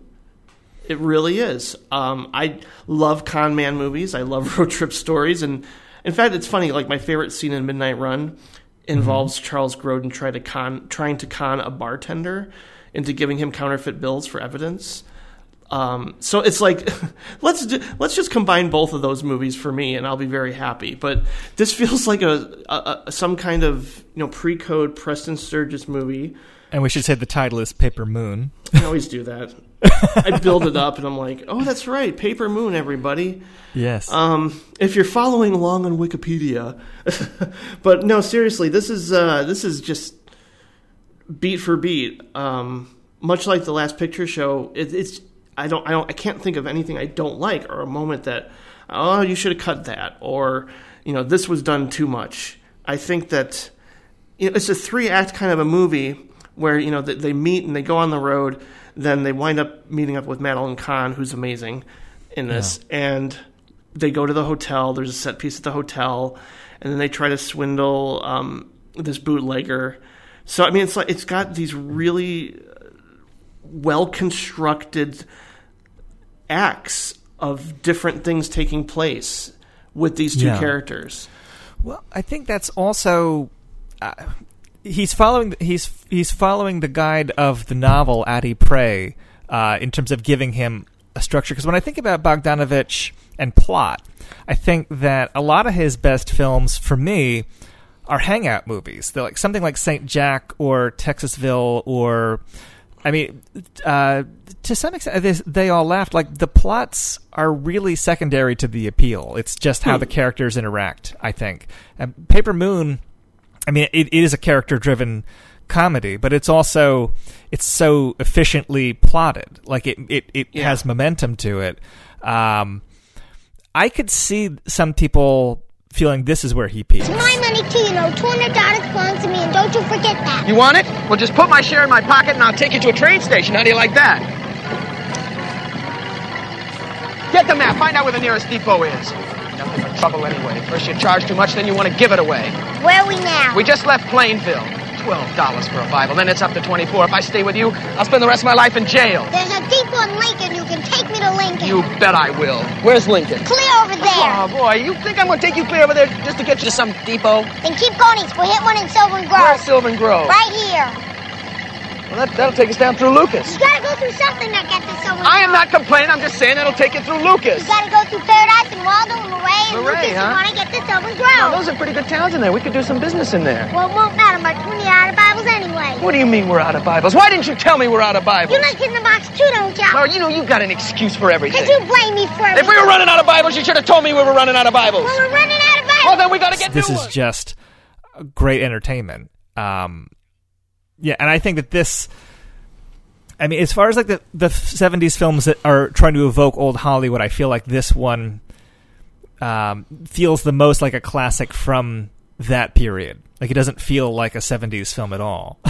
No, it, it sort of lacks that self awareness this time, and it, it just it doesn't. But it also doesn't feel like uh, you know he's pandering to you know the the fans of these types of screwball comedies, and you know there's uh, there is some melancholy here, obviously with with with Addie and just you know her going through this tremendous loss, and she rarely smiles in this movie, but and it's also it's also weird just to watch this movie knowing the future history of what Ryan O'Neal, uh, particularly Tatum O'Neal, has gone through with addiction and just poor relationship choices and not having a very good relationship with her father. Right. So I mean, it's just it's interesting to watch knowing that, but I also think it's it's got some really beautiful compositions. Um, is this on Blu-ray? I think that it is. Okay. I think, I think that it is. because it's really. I, I just some of the some some of his like that we mentioned with the you know the, the John Ford movie in, in the background. I think that the the early scene in the train station or where they're having um, dinner together or lunch together, and it's just it's really well com- a really well composed movie. Yeah. Without calling attention to itself, it's just like this is the perfect shot for this perfect moment.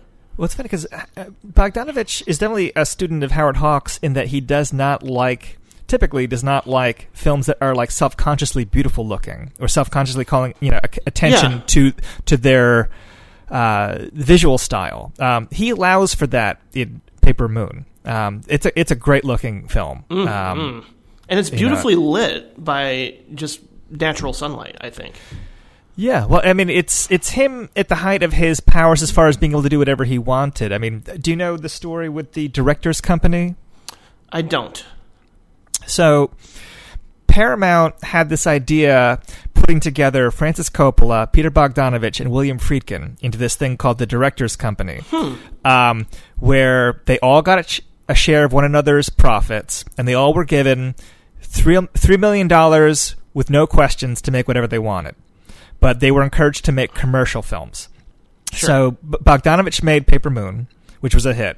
Coppola made The Conversation, which was critically acclaimed but not a hit. And then Bogdanovich made Daisy Miller, which was not a hit.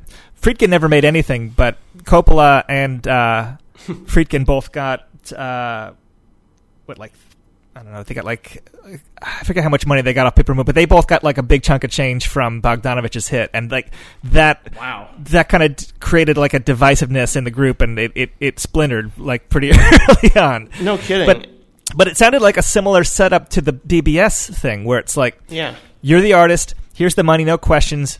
Give us a hit.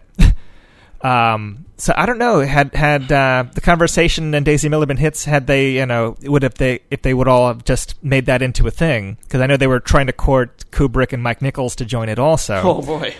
Um, it's funny. There's never been an equivalent thing that I know of since then, but that was the director-centric '70s, and those were all big guns at that point in their careers. It seemed like maybe Tarantino and Robert Rodriguez could have done something like that. You know, because they work. To, I mean, they worked together so much. They're, you know, they're such good friends, starting from maybe from Dusk Till Dawn or Desperado, even. Yeah. I feel. I feel like they could have done something like that, like a, a, a directors collective, where they sort of collaborate on each other's films and put and just work together. Uh, Yeah. But it didn't really happen. I think the mumblecore scene might have been the closest, But Yeah, uh, yeah. and and Baumbach and Wes Anderson have a friendship that extends professionally also. But yeah, nothing like that. And I think that the egos of everyone involved that's that's something we should bring up. Ego and Bogdanovich because Oh yeah. he's famously he he he took to success in a very bad way in terms of his uh, arrogance. Um, he was somebody that uh, saw himself as in the, in, the tradition of the people he used to interview. Like he saw himself not competing with Coppola and Scorsese and Rafelson and Altman. He saw himself as like competing with Hitchcock and Hawks and Ford and Capra. Like he saw himself as one of those guys. he did not have that friendship with the movie brats. Like he was a competitor, but he also just felt, that he was better. And was you know on talk shows, name dropping you know all of his celebrity friends, and pushing Cybill Shepherd into the public eye. And he produced a Cole Porter cover album for her called uh, "Cybill Shepherd Does It." Well, Cybill does it to Cole Porter. her singing Cole Porter. Like he he was just he was on the Tonight Show as the host. Like he was a big star, but he was a really obnoxious like we Was he- sometimes think about Tarantino like being kind of an obnoxious celebrity in the in the initial post Pulp Fiction era. Yeah. But Bogdanovich really took it to the max. And Yeah, was he one of the first really to like you know everybody knew what this director looked like. Yeah, yeah. He he was director as star. Right. Um, in a way, that, I mean, Hitchcock obviously was, and Capra was, but like, uh, not uh, of that generation. Bogdanovich was the first big star, and uh, but he was he was so obnoxious and mean to people and arrogant that when um, the film s- started getting uh, bad reviews, they got the meanest reviews you could imagine because Hmm. he's a former critic, and so all the critics saw him as you know that could have been me maybe or uh, or he would discount the impact of critics saying well they you know those who can't do it criticize what I do but you know I should make a list of yeah film critics that became directors at some point. well we've Uh, talked about one already because we talked about Paul, Paul Schrader. Schrader, yeah, yeah. I just think that's really interesting when that happens. yeah Um, yeah but it, but uh, but yeah Pa- Paper Moon was the last hit he had uh, until Mask Wow, that's Um, that's really amazing. I mean, obviously you can see why this was such a huge hit and why Tatum O'Neal won an Oscar. Um, but yeah, I mean, it's and plus the the really nice, satisfying ending. That's also not like so overly sentimental. It's very understated, and that's what I love about it. Like It's it's, moving, but it's not you know raise the score. They smile at each other and run into each other's arms. You know. Yeah, yeah, no, and in, to Bogdanovich's mind, it's even a little ambiguous as to whether or not it's a completely happy ending. It's just where it ends on an up note. But, Yeah. you know, which again, that still feels like a happy ending when you're watching it. But I mean, that that has a great chase scene, that has great Mhm. physical comedy, that has hilarious one-liners. Um, like it's not just a cute wisecracking kid movie at all. Like it's it, if anything, it's like the film that I mean, Bad News Bears. Like there's a handful of films that like deal with cute kids saying outrageous things, but it, but they're also like legitimately smart and have guts to them. And you know, this is one of those. For sure. You know, and then uh, Bill Lancaster would go on to write, uh, you know, Bad News Bears with Tatum O'Neal, oh well, yeah, that's true. which is pretty pretty amazing. You know, she got Well, involved with those those types of movies and really stood out in both cases. Uh, Yeah. So let's move on because I think most people know that Paper Moon's a masterpiece. Because I haven't seen the next three, so if you can go Okay. through those briefly, Sure, I'll go through them real quickly. They were So, I mean- they were hard to find. Well, so here's here's the thing. Uh, so among films like he didn't make, there's a there's a whole bunch he didn't make. One of them around this period, I guess, I guess it would have been right after What's Up Doc, but it, it fell apart. Uh, was a film called The Streets of Laredo. Would- This would have been would have been a western. Here's the cast: John Wayne, Jimmy Stewart, Henry Fonda. Wow. Um, written by Larry McMurtry.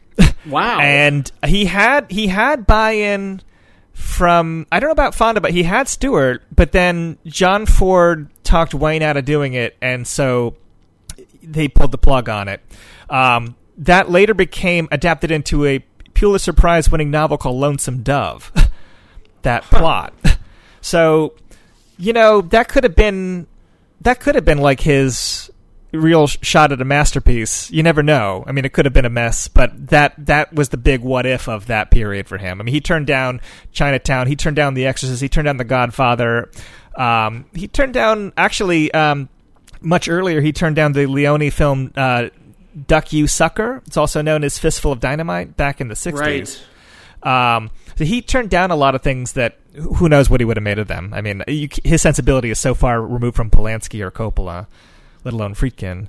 But um, so he made, and he almost made uh, Ramblin' Rose also, considering we've talked about Laura Dern. No kidding. Directors Club. Yeah, that was Yeah. something he almost did, and of course, I could you know, see that he- working out pretty well. yeah, I mean That'd be a that would have been match. that would have been him and Cybill doing that rather than Daisy Miller, which is this uh, Henry James novella that he adapted, in which the first commercial misfire. Um, it originally was something that he had offered Orson Welles to direct, with him and Cybill Shepherd playing the lead parts, which would have made people even crazier, um, because you know they they, they were just uh, this kind of obnoxious celebrity couple at that period. But it was funny because like I saw Daisy Miller kind of warily thinking it would be this real stodgy period piece. It's not. It's 90 minutes. It zips along and it's got a lot of fast-paced verbal comedy to it. Um, it's an attractive looking film and it feels like the one that is most ripe for rediscovery because it's it's it's pretty good. I think that that it's I don't know what to say about it. It's it's about like a um this kind of stuffy expat living uh, in in Europe. I forget uh, if it's if it's Italy, but he he meets Cybill Shepherd, who's this kind of uh, unsophisticated but wild and flirty American girl, and he keeps misreading her signals and thinks that she's very promiscuous and not very ladylike, and doesn't understand what she's about. Doesn't understand that she's kind of an innocent, and ultimately it ends in tragedy.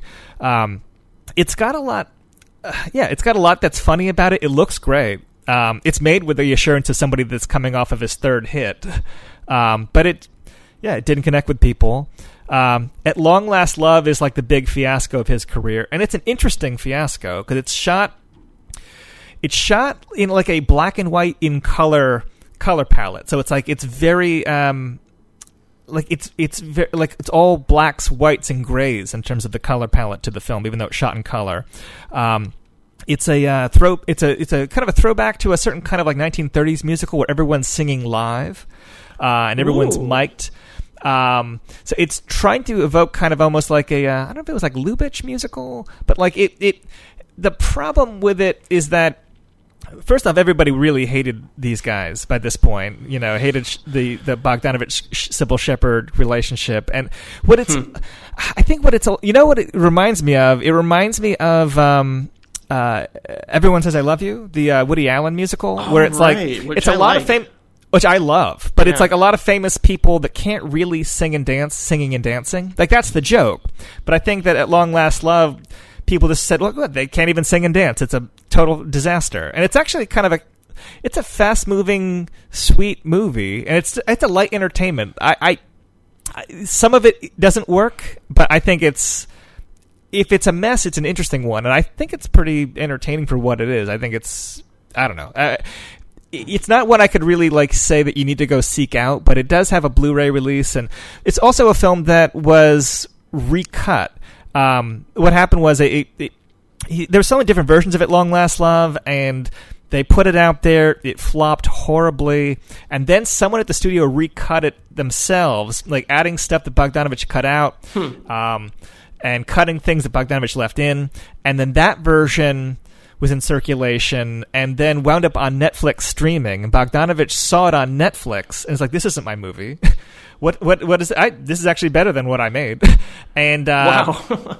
and actually, the guy that recut it has since passed away. Like, didn't even realize that he basically recut at long last love to such a degree that Bogdanovich was actually kind of pleased with it and uh, signed off on a home video release of that version. But I think there's like a, I think there's multiple cuts in circulation of that film still. That seems to be the Um, case with a lot of his movies. Like, again, another director that just has to put out de- definitive versions and director's cuts of the majority of his uh, filmography. Yeah, I I had a list of how many it it was eight films of his exist in more than one version. Wow. yeah, I can't. I, I don't know if I've seen the thing called Love Director's Cl- Cut yet. I have. Um, It's it's subtle differences. Okay. Um, um, Nickelodeon was the last of the '70s. Um, well, Saint Jack is technically '79, but like Nickelodeon feels like the end of this chapter of Bogdanovich's career. It's it's the one that is uh, basically it, it's a um, it's set in like the early days of motion pictures, um, early silent shorts being made, and it's kind of at the time when there was a war between Hollywood studios and independent filmmakers. Um, to the point where like there were actually people hired to like shoot out the cameras. Like it was like it was like a war between filmmakers with guns, and um, Huh. but it's it's a uh, it's a it, it kind of rounds up a lot of his old you know gang of actors. Like it has Ryan O'Neal, it has Tatum O'Neal, it has Burt Reynolds who was in At Long Last Love. Um, it's it's got John Ritter who he wanted to cast as the lead, but he wasn't famous yet because Three's Company was still to come. Um, but it's it, it has that kind of like sweet nostalgic kind of screwball. It has a feel of something like Paper Moon or What's Up Doc. Like Ah. it's it's you know it, it has like that kind of like fast ragtimey kind of music and physical comedy and and uh, screwball dialogue. It's not it's not as um and it has like a certain kind of melancholy feel to it too. Um, he was forced to shoot it in color, but he lit it for black and white so that the director's cut that exists now is actually uh, a black and white version of it. All the, Oh, both are on both are on the DVD, um, but it's better in black and white. I watched both versions. Um, and uh, it's it's stronger in black and white. It feel it, it evokes the period better. Um, but it- it's funny because like as much as it's like nodding to Hawks and to Ford and to Sturges and Cukor and whatever, it's it's also nodding back to Bogdanovich. Like there's um, suitcase mix-ups. There's a sniper scene. There's a love triangle with two men and one woman. You know, Ryan. At one point, someone's like, you know, calling out the name Daisy. At one point, and phrases like "picture show" get tossed around a lot. Like it's, it feels like I don't know how much of it is self conscious or not, but it feels like a tribute to himself as much as to the old masters, which might have been one more reason why people got upset about it. Although it's not really something you read about in the r- reviews of it. I, I wouldn't put it past him to make a self-congratulatory movie. you Yeah. know, and it's and I wouldn't. Fi- I'd find that charming. I don't know. Yeah, well, it's also an extension of the film criticism in a way because it's like um, a lot of the scenes in it are anecdotes told to him by people like John Ford or uh, Allan Dwan. So it has, um, it's just an affectionate, you know, uh, summing up of, of you know uh, his movie, uh, literal, ver- you know, visually uh, capturing uh, film history. Um, It it also might rub certain viewers a little bit eh, not in the wrong way because it it definitely like celebrates Birth of a Nation in a way that might make people uneasy because Birth of a Nation is obviously most famous for being a racist film. Yeah. Um, but it was Hmm. also this groundbreaking. Um, I mean, it's the first blockbuster. Uh, if you adjust for inflation, it might still be the biggest blockbuster. I don't know. I mean, invented all sorts of cinematic techniques, but it's obviously most famous for being this pro KK, you know, KKK thing. Um, and the way that Birth of a Nation comes off in it, I mean, it's aware of its own.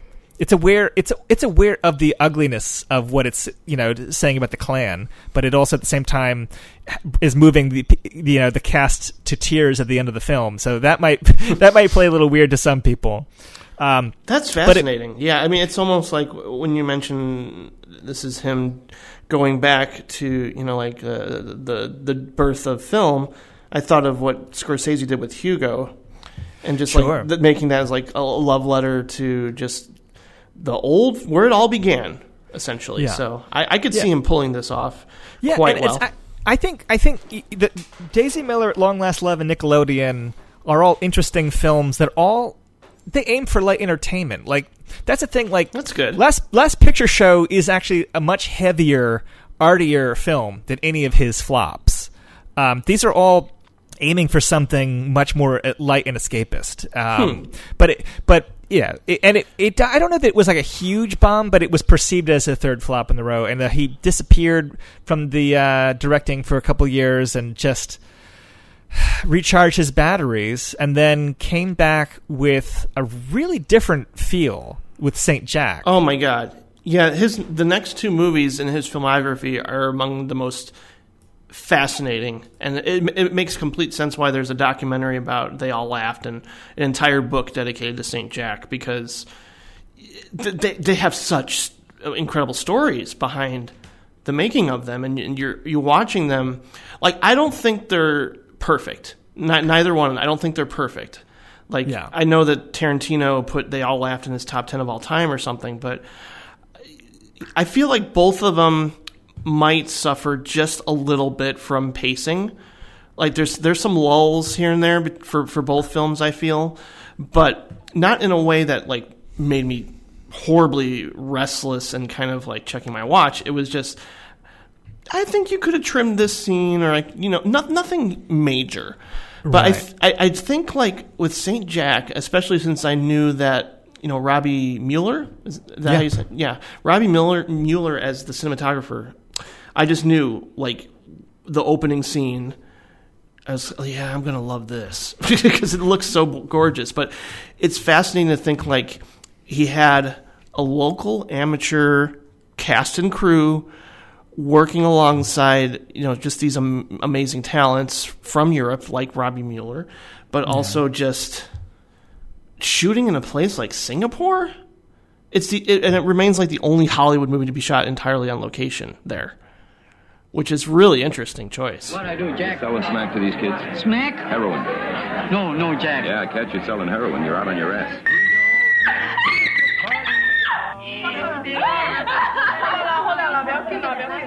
A minute there, I thought you were going to ask me to kill him. You're not that desperate, are you? Ah, some people, when they're desperate, they think about suicide. Me, I'm different. I think about murder. I ain't gonna give nobody none of my jelly roll, jelly roll. I ain't gonna give you not even to save your soul.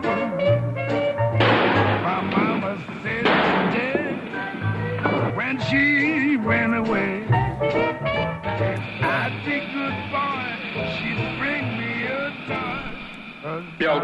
I mean, Gazzara is like so good at this like world weariness, but almost like okay with that. Like he's just he's kind of he's kind of nonchalant and suave, but he's also you could there's an underlying sadness to both of his characters.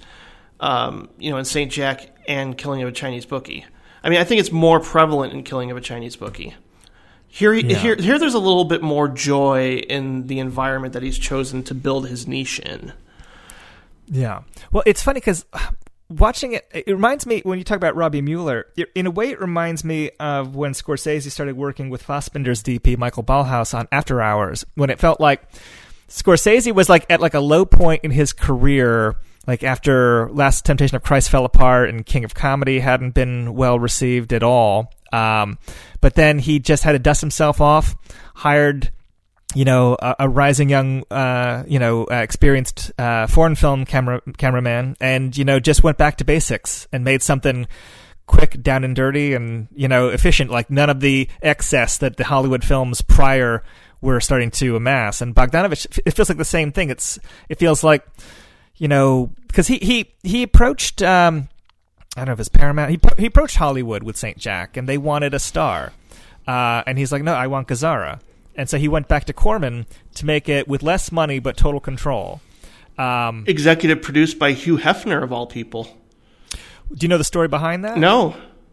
So Playboy took Playboy took frames from a print of Last Picture Show of Cybill Shepherd topless and put them in the magazine. Oh right. And okay. so so there was like this extended legal battle between Cybill Shepherd, egged on by Bogdanovich, and Playboy. Right. And Playboy owned Paul Theroux's novel, Saint Jack, which they originally wanted. They originally wanted Orson Welles to direct it with Jack Nicholson. Holy and, Ji- and cow. Nick and Nicholson was said yes to to it, but then Orson Welles changed his mind and wanted Dean Martin, and you know they it, it was just like. Yeah, it, it, and it just kind of like fell apart from there. I mean, I don't know. Orson Welles could be kind of a Mhm. character, um, but so Bogdanovich decided to do it himself. I think even Cybill Shepherd did a pass at a draft of Saint Jack, if I'm not mistaken. Um, uh, although I mean, it was like being written even just during the shoot. Like, I mean, it feels like a film that was like like a you know being written on the fly. I mean, it, to to its credit in a way. Oh, way, sure. it feels like feels like very spontaneous, even though it's a it's not an improvised film. It's one of those Um, movies. Again, I use this word a lot, but it feels very organic. it just feels like, uh, again, another, uh, you know, wearing on its sleeve, hanging out kind of movie that Yeah. I really enjoy. As long as I enjoy the character, or, or you know, even some of the side characters here. Um, and then, like you know, we get we get to this really interesting point in the film where he is filming somebody to blackmail, if I'm not mistaken. Yes. That is great. Uh, any sort of like injection of voyeurism or just uh, you know trying to get information or capture information to uh, um, get ahead of somebody, I always love that touch. Yeah. So Yeah, it's it's a very uh, it's very devoid of sentimentality. It's very devoid of a predictable beat by beat story construct. It feel it. Fe- I mean, you're talking about it like it feeling like a pacing thing. Uh, as far as like they're being just maybe a little too generous with the with the downtime between Yeah. events, but um, I don't know. It's one of those films. They all act the same way. Where rewatching it, it that matters less because you're just returning to the to the atmosphere and the vibe. Saint Jack Sure. might be the most the most vibe like atmosphere heavy Bogdanovich film. Like it feels like the one that is the most about its location and just get it, giving you a sense of this character walking around this city. Um, yeah, I mean, they And- all left. Obviously, still has the the screwball element and many many scenes where people are. You know, talking very fast, and Yeah. I don't find I don't find I don't find that a problem, not at all. Yeah, well, th- well, they all laughed is interesting because it feels like it injects the old Bogdanovich into the post Saint Jack like uh, lessons learned. yeah, you know what I mean? Like it's like let's let's bring Mueller and Gazzara back to New York and try it again, but use Manhattan and then but. I mean, d- do you have anything? Do you, do you want to you want to transition to they all laughed? Is it more that we should say about Saint Jack? Well, I just think that uh, it's an interesting companion piece to Killing of a Chinese Bookie, and I think even on the Cassavetes episode, uh, Zach Patante said, "Well, if you love Gazzara and this, see Saint Jack." Um, Oh, yeah. And I just think like he is such a great actor.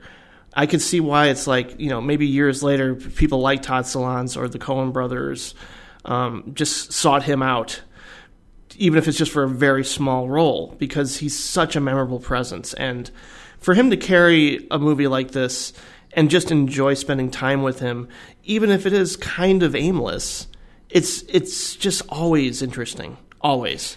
Yeah, and and working for Corman again, it's also the most sexual film he's made. Very you know, true. since since uh, I mean he he's he's I don't know if that's like just him being faithful to the novel or making concessions to Corman's idea of what a you know sells sells tickets, but uh, it it definitely has the most. Um, friendly attitude towards uh, what could be seen as well, and but well, I was going to say like a potentially sleazy subject matter. Sure, um, it's yeah. it's funny because that um, his last film is inspired by some uh, some of his behavior. Um, during the making of Saint Jack, he was seeing a lot of prostitutes uh, for research and uh, uh, for other reasons, and um, but he was paying them to leave the profession, um, according to legend. Oh, yeah, yeah, yeah. And that's what, yeah, that's that's the uh, the hook of of uh, she's funny that way. Maybe that's what Travis Bickle should have done. Get get get like thirty thousand dollars and just pay. Um, I can't remember Jodie Foster's character. but doesn't he give her the money to leave? I don't know. She does he? I don't remember. Yeah, that. he does. I think he does do that. Oh, Taxi okay. Driver. Wow. See, I feel like Yeah. there's all this like just interconnectivity going on with this group of filmmakers at the time. Yeah, It well, it- well, like so, it. well, Saint Jack.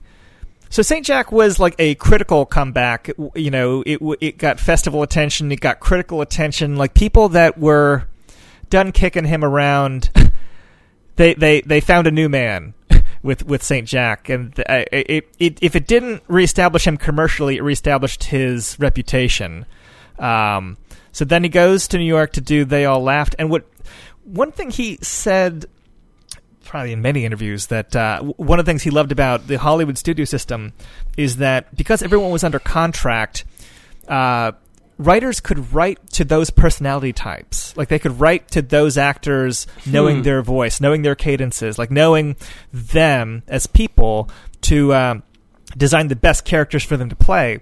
And they all laughed is that way. Like it's written for the cast. Um, it's written for Audrey Hepburn. It's written for Gazzara. It's written for Colleen Camp. It's written for, you know, uh, even even that uh, I forget her name. That that model that plays the taxi driver. Like everybody is somebody oh, from she's so good. Patty ha- Hansen. Patty Hansen. Yeah, yeah. Um, and um, uh, Jo- like John Ritter. Like everybody uh, is written f- to you know the, the, the characters are written for them. So and there's a lot coming from their own personalities. Like Colleen Camp, supposedly that's the closest to Colleen Camp of any part that she's played. I mean, it might be a heightened screwball comedy version of it, but that tone, I'd that's that. Colleen Camp. Yeah.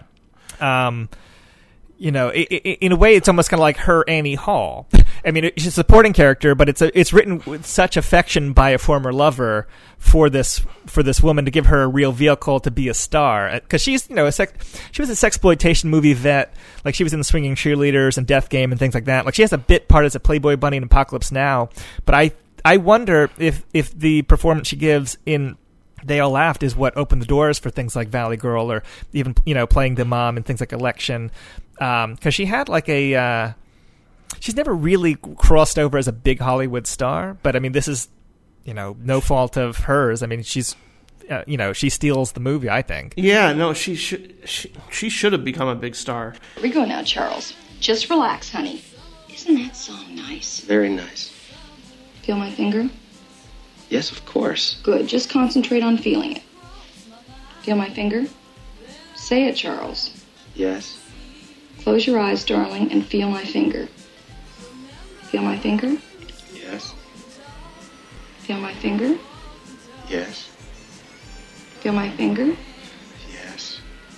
Feel my finger? Chrissy, I really don't think I can. I feel there's a lot of pressure here. Feel my finger? Yes, I feel it, but uh, I think of this movie as probably, and it's probably because I saw the documentary. It feels like the most personal film he's made because he's trying to reflect in the moment what everybody, not only in the cast but just in real life and throughout New York, what relationships are um, basically going through at the same time. Like just how people are interacting with one another. And, you know, he, he had the failed relationship with Cybill Shepherd. He had his eye on um, Dorothy, yep, Dorothy Stratten. Um, and so, I mean, I think they were together at this point, but it's it's still really just again one of those movies too that has this air of melancholy. It's almost like a screwball dramedy. yeah well it, it has a very bittersweet feeling Yeah. to it i mean even before i mean do you, i mean I, I as you as you know from seeing that documentary like Gazzara was going through real depression at that point and it like he carries i mean there's a heavy heartedness to his whole performance and you know you can't this is one of those films where like you can't like once you know the background of it, it becomes very hard to unlearn that. But it, it informs the film in a very interesting way, like the way that um, so he he's romantically involved with Audrey Hepburn in the film, and they had a romance that was already over by the Right. time that shooting started. So there's a there's a bittersweet quality to, to their courtship in the film, and then Dorothy Stratten, the fact that she's being kind of spied on it's written into the plot, but it's also tr- horribly ironic because she was being spied on by Paul Snider's detective. Uh, Paul Snider Yeah, being the estranged right. husband that murdered her right after Yeah. the shoot. Um, and John Ritter is essentially playing Peter Bogdanovich. Totally. I mean, the glasses are the giveaway. Right. Um, but it, it, it so it has like this undercurrent of of sadness playing off of this very free spirited, very sexy kind of light comedy. I think that that's when I think about like someone like Wes Anderson getting something out of Bogdanovich's films that I could identify in his own work, it must be that blending of of tragic and light comedy tones. Um, that must be, and also the fact that like I know he says this in the interview with Bogdanovich on the DVD, but like how everybody just meets and instantly becomes friends. Like there's no villains in it really. It's just everybody interacting in a very, very friendly version of New York City. yeah, very very loose and just matter of fact. But it's also grounded again in just um, not, I, I'm like just just this open purity about everybody, where you know there's sort of um, coming to terms with their flaws or how they failed in relationships, and it's a movie about infatuation too, really, and how all consuming it can be. Whether if you're infatuated with the past or infatuated with somebody beautiful that you've just seen for the first time, and you, you know that that's I, I feel like most. I mean, it, it does feel more like a, a you know a, from the male gaze, obviously. Yeah. But then you have you know like fully realized female characters like Colleen Camp, especially in this. Well, I think it's very affectionate towards all the female characters, like having their own control over the situation. Right. It's not creepy, like creepy No. stalker. It seems like it's that way um, early on, especially with with how John Ritter is, uh, you know, just like kind of eyeing her. Sure. But but you know, it's it doesn't go the De Palma territory where it's it becomes um, you know the the word not insidious, but a different word I'm trying to think of where it's It has a very relaxed attitude towards promiscuity and infidelity, also. Like everybody is just sleeping Yeah. with everybody, and there's no real judgment or even repercussions of it, other than just a sense of loss when things don't work out. you can you can imagine all these characters going to a key party. You Uh. could. you could. Well, in, in a way, I mean, it feels a little. It feels like, I mean, Woody Allen would have already done Annie Hall in Manhattan, but it feels like Yeah. it feels like a shaggier cousin to what Woody Allen was up to. Um, you know, and would continue to be up. To, I mean, as far as like just being a, uh, a, a a film that's in love with New York and a film that's it uses very uh, not unexpected music choices because it's scored with country music and, and Frank Sinatra numbers that are all taken from the trilogy album. Which um, I don't know if you if, if you have any listeners that are fans of. Um, you must remember this: the trilogy album from Sinatra gets its own episode at one point. Um, Mm. But but it's yeah, it's all these Sinatra songs and uh, and country music, you know, which neither one feel. I mean, Sinatra feels like New York, but country music sure doesn't. And um, I don't know. It, it's I, I've I've read that it's you know some people feel like it's easy to overrate it because of all this kind of um, surrounding stuff. Like it's a very personal film and it has this kind of tragic uh, aspect to it. That I mean, you know the story of you know famously like uh, after after the murder, the studio got cold feet on the distribution of it, and Bogdanovich went uh, he spent five million dollars of his own money distributing it. And it, and it didn't work out. yeah, no, he lost his shirt. He, I mean, it, he took the Cassavetes influence, you know, and like, and you know, because Cassavetes famously, you know, self-distributed things like "Woman on the Influence," but he also lost his shirt time and time again, which is why he kept doing movies as an actor that weren't Mhm. really what he would like to do. Bogdanovich didn't have that option, so he became um, homeless. So, uh, more, th- he's been bankrupt more than once. That's so sad to know. Like, I mean, obviously, I realize just because you're making great art, you could be a painter, you could be a musician, you could be a filmmaker, or you can be a writer, and still be flat broke after success. You know, I've heard that time and time again, and it's just like, well, that's that's the reality of capitalism. but you know, I think when you're putting out this type of work, you can still you can still walk around with your head high. I think, and I I just I found this movie to be real. I, I want to watch it again for sure because it, the, the the just knowing the reality and having the experience of watching the documentary before seeing the movie also informed my experience of it. I also kind of wonder what would it have been like if I hadn't watched the documentary first. Yeah, I Um, saw it. I saw it because I knew a girl that was obsessed with Audrey Hepburn years ago, and she had videotapes of every Audrey Hepburn movie in her bedroom. Wow! And I knew the title, but I'd never because you know I was aware of Bogdanovich because of the Last Picture Show, but I never had seen it. And I le- she let me borrow her copy of the videotape of They All Laughed. I don't remember what's different about that cut because Hmm. the DVD version is a new cut that he prepared. Um, but I saw the theatrical cut of They All Laughed, and I liked it. Um, I thought, you know, I'd seen Colleen Camp in the exploitation films that she did, so I just thought, oh, how great that she's, you know, this kind of like Jean Arthur type or whatever. Like she's, you know, this great sc- screwball comedian.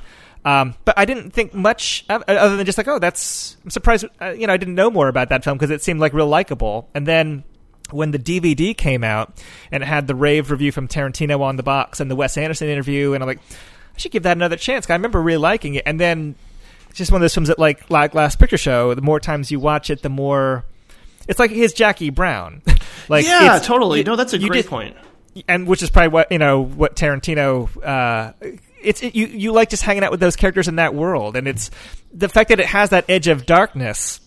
You know, in the in the margins of it adds an element that it gives it it gives it more heaviness than I think a typical uh, you know witty rom com would have. Um, And that's Exactly, I think that's part of the attraction too. That that that undercurrent that cuts away the sweetness of it. Like I mean, some of the comedy I think is a little silly in it. I mean, I don't think it's a perfect film, but it's a film that I have a hard time not feeling immense affection for because of the number of scenes that feel really uh, perfect in it. Didn't he, didn't he say that when he showed this? I don't know if it was at a screening or a preview. Um, people cried at the end when they saw Dorothy Stratten's name or something. I, I don't know. They had like some sort of spontaneous reaction, or no, maybe they were just like dead silent or something. Well, Tarantino um, in the documentary. Uh, Oh, he- right. He, he he had said that like everybody was just totally laughing and engaged in this film, and then you you see her credit, and you just remember, oh wait, she's dead, and it just immediately sucks the joy out of the room when you remember this tragedy.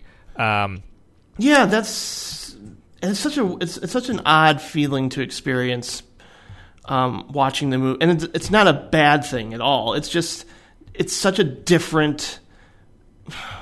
You're watching it through this filter almost, and you're kind of. It's like it's hard to process, you know, just knowing the reality.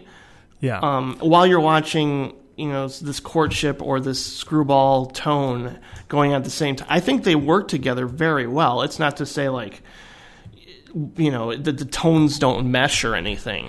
Well, depending on where you are in your life romantically, you can either like enjoy John Ritter's like you know almost like stalkery fantasy of like pursuing a girl and having her fall in love with you kind of romance, or you can sympathize more with uh, heavy-hearted Gazzara and like his kind of bittersweet courtship of of, of Hepburn. And I fall in the middle. Yeah. Which is fine. I think for my age, it's like, yeah, I still have like the, the, the romantic idealism kind of going, but at the same time, I'm a little cynical about relationships. princess cards she sends me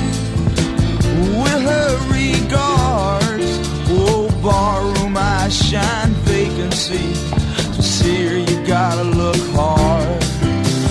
Wounded deep in battle, I stand stuck like some soldier undaunted. To her gesture, smile, I'll stand on fire. She's all I ever wanted.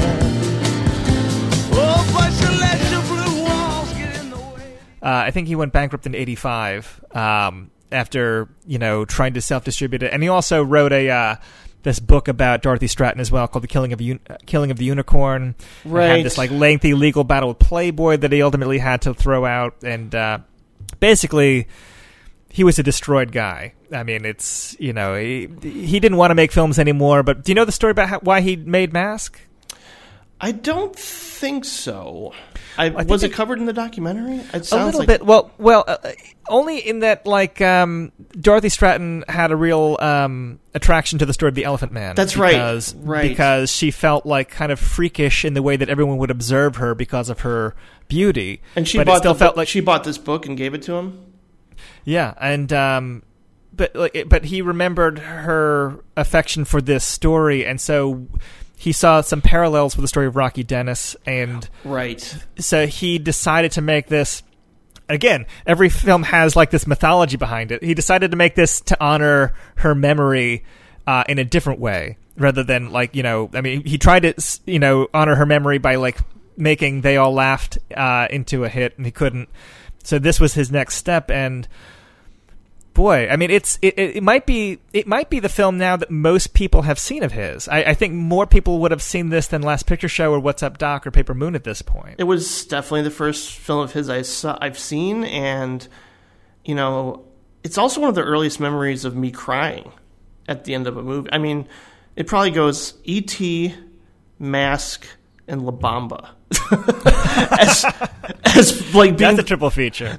as being like the first movies that made me feel overwhelming emotion. I mean, you can make the argument that you know La Bamba is very manipulative, and you know having the mom cry out his name and playing that beautiful sleepwalk song.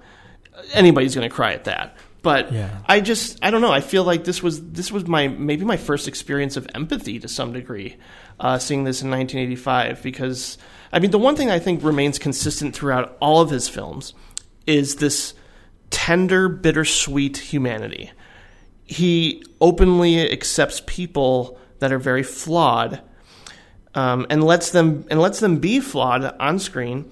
But I think for the most part, most most of his characters are kind of pure of heart, and more often than not have good intentions. I think I think Cher is terrific in this, um, Yeah. but she's also by no means this angelic mother. She's you know an addict and clearly beaten down by her son's affliction, and um, but it portrays all of that without turning it into um, an after school special. Right. No, it's that's and it could just as easily play that way in the wrong hands. Right. I mean, it's it has that it has that that lived in relaxed feel to character and how dialogue scenes play out, but it also does not have the same um loose captured rough around the edges improvised seeming feel of the Gazzara films. Like it is definitely a lot more controlled and much much more of like a of a professional studio job kind of film um, than than those films. Like it feels like, in a way, it feels a little bit more anonymous as a Bogdanovich film than maybe some of the other ones. But it, it's it's just him being a good, competent professional and trying to get the most out of that story.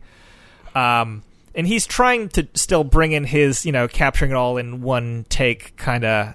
I mean, the, the, if you know to look for the little uh, you know, film grammar kind of touches of Bogdanovich, you can find them in it, especially in the director's cut, which reinstates the uh, the Springsteen songs that were removed, and we can get to that in a bit. But the um, Oh, that's right. Yeah. yeah, well, do you know the? I mean, the yeah. The, the just he wanted to use a particular Springsteen song, right? Um, Well, no, because what- that what Rocky that was Rocky Dennis's favorite songwriter. It's not, it's not just one. It was like all Springsteen, pretty much. I Oh. mean, I mean, well, it, it, it- there's like some old rock and roll that Cher and the Bikers listen to, but I mean, it's got a bunch of Springsteen stuff, and Springsteen was fine with it. But this was right after Born in the USA, so getting a whole soundtrack full of Springsteen songs, even if they were from, you know, uh, well, yeah, they were from Born to Run in the River, and you know, they up to Born in the USA because it takes place earlier. Uh, it takes place like in the was it like 1979? I, I forget, but Yeah. it, but it, um, but yeah, the music rights were a problem, and they also recut the film slightly. They But- used but- they used Bob Singer, Seger songs because I have this memory of him like getting into a tiff with um, with his mother and then going to his room and blasting "Katmandu" by Bob Seger. Right, and I'm right, right. like, that doesn't really fit.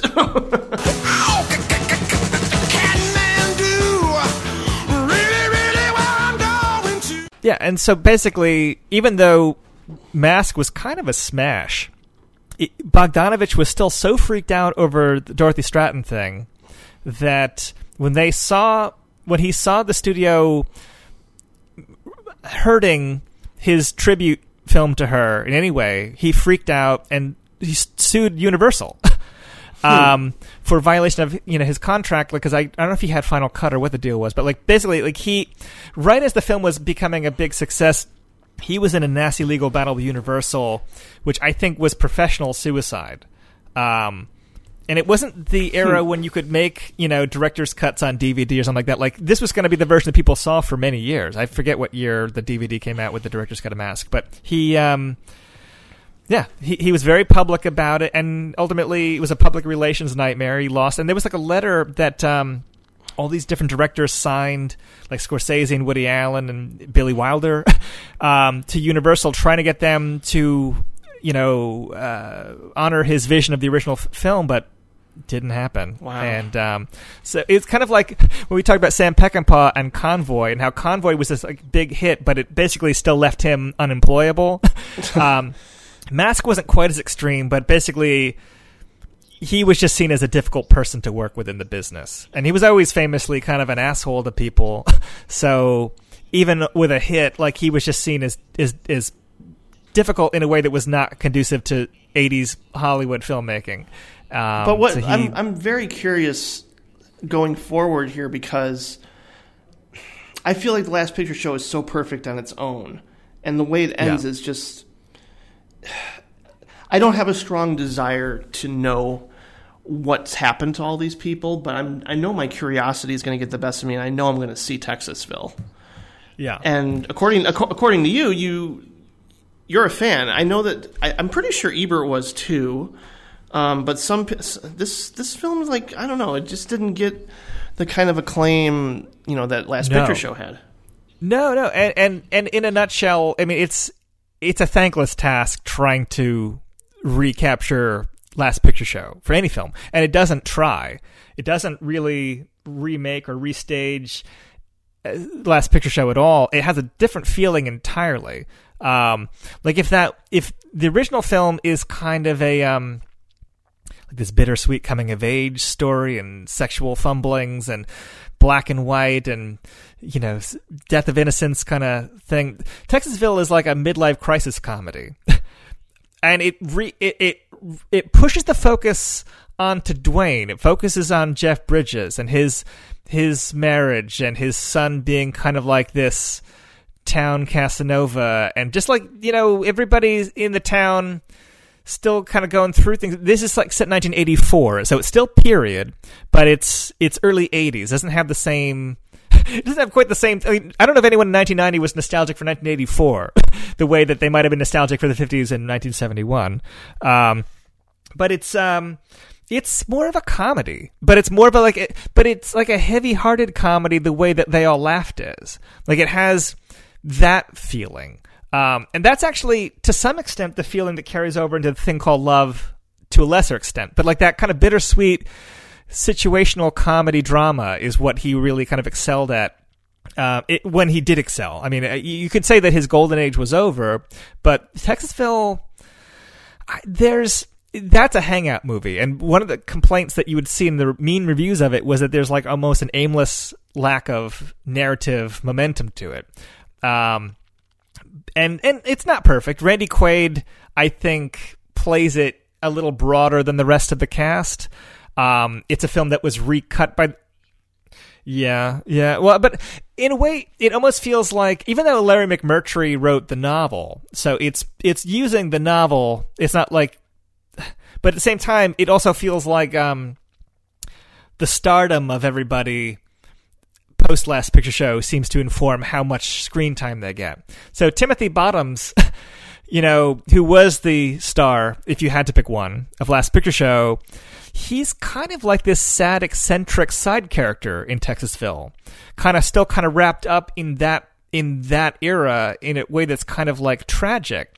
But Jeff Bridges becomes the focus, and he's not really the focus in Last Picture Show at all. But he's the central character, and um, it's about his marriage to Annie Potts from you know designing women Ghostbusters, and um, and Cybill Shepherd comes back to town, and how things play out. It's got this kind of relaxed, like if you like those characters, it's.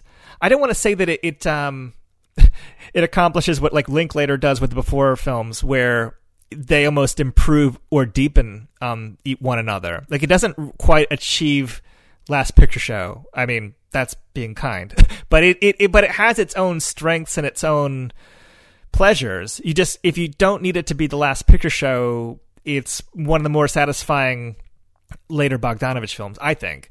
Um, like Well, I'll, I'll definitely give it a look see because I'm very curious, and uh, you know, if it focuses on Jeff Bridges, I'm all for it because he's he remains probably my favorite actor. He's great in it. Working today, like yeah, like when you when you when you show me the, the the box set that this is included in, I was like, well, I should probably get that anyway. yeah, yeah. I mean, it's So- I don't know. I mean, you think about like where Bogdanovich was in his own life and career, and where Cybill Shepherd was, and you can read all sorts of personal elements into it.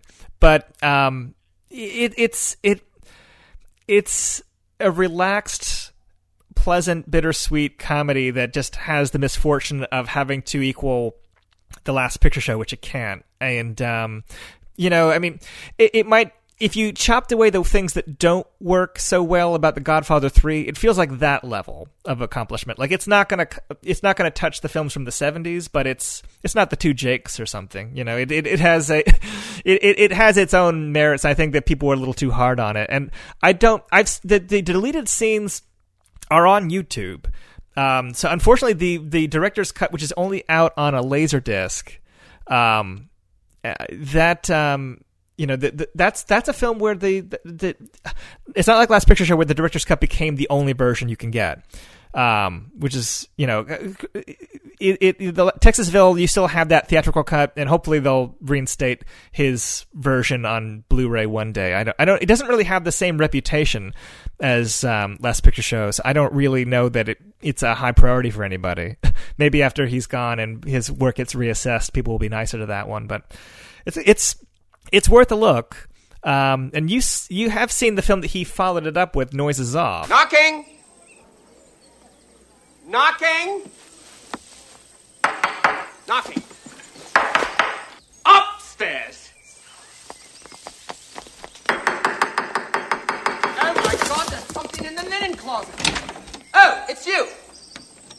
Is it He's you? embracing the screwball comedy with noises off in the form of a play within a play, and it's got another great ensemble doing what they do so well. It's almost like Birdman without the pretense and the one shot kind of approach. It's it's got some pretty big laughs. I mean, I'm guessing that it can't compare to what it's like seeing this live on stage, but that's yeah. I mean, I like filmed plays. There, there, there's many examples of where that works, and this is just kind of a nice, simple diversion that showcases Bogdanovich does this type of comedy fairly well. Um, yeah. I will say that I don't think Mi- Michael Caine kind of gets on my nerves in this for some reason. Um, but every, I like I- everybody else. Yeah, I could see that. I mean, I, I think I think there's a moment where like things are happening backstage and and it, it's all moving so quickly and it's directed so assuredly that it's even though it was like kind of mostly negatively compared to the play and ever even some of the positive reviews, like it's still it's still a very likable film. You can see why it has a cult following among people in the theater world. Yeah, Um, no, no, most definitely. Yeah, And whereas And he followed thing called Oh. love, right? Th- yeah, thing called Love. Which did you know um, who did the uh, the polish on the screenplay for this? I should. It's your buddy Allan Moyle. What? Allan Moyle was brought in to help on the screenplay while they were making this. That makes sense, and plus, I know he mentioned that they're kind of buddies in the interview I did with him. Like he just mentioned his Yeah. name casually. It's like, oh yeah, Peter Bogdanovich and I were having coffee, or you know, and Yeah. You know, obviously casting just uh, an angel like Samantha uh, Mathis really helps overall with the grand scheme of things. But I mean, it's I understand his intent here, and I think it's almost like him giving the Colleen Camp storyline, um, and they all laughed its own movie almost. Kind of, you know, just like expanding on country music and what it's like to go to Nashville with these aspirations, but it almost feels like Nashville light. Um, but I have to say this because you know, doing research and looking at a couple of reviews, I do not like Ebert's review of this movie at all. His review is in his his review is insane. It's it feels insane to read. it's completely focusing on River Phoenix and his downward spiral. He doesn't really critique the movie. He gives this one star and just like says it's uncomfortable to watch River Phoenix because he barely makes eye contact and he looks so detached. I I don't know. I didn't really get that at all. Yeah, and and actually, um, there's a book that Bogdanovich wrote called "Who the Hell's in It" that has a chapter on River Phoenix, which has a lot of background about the making of this film. And um, he talks about the drug use and basically says there's like one scene where he, he could tell that River Phoenix was on something, but for the most part, I mean, he spoke to him about it, and for the most part, he didn't see real evidence of it. Like he saw him in the character, Sure. but did not really see. There were instances of like drug use during the shoot, but not much, and not that he could pick up on because he could tell when it was a problem. Um, so I think Ebert's review is totally off base with that, and it's sad because, like the, uh, you know, like the uh, situation with targets, and you know, even more so with they all left. I mean, it, real life tragedy kind of harms the, you know, the reception this film got in a way. I know, Um, man, and you know what film? You know what film that reminded me of watching it again? Uh, it reminded me of like uh, Purple Rain was a country music uh, movie that uh, focused on Apollonia, and she was talented.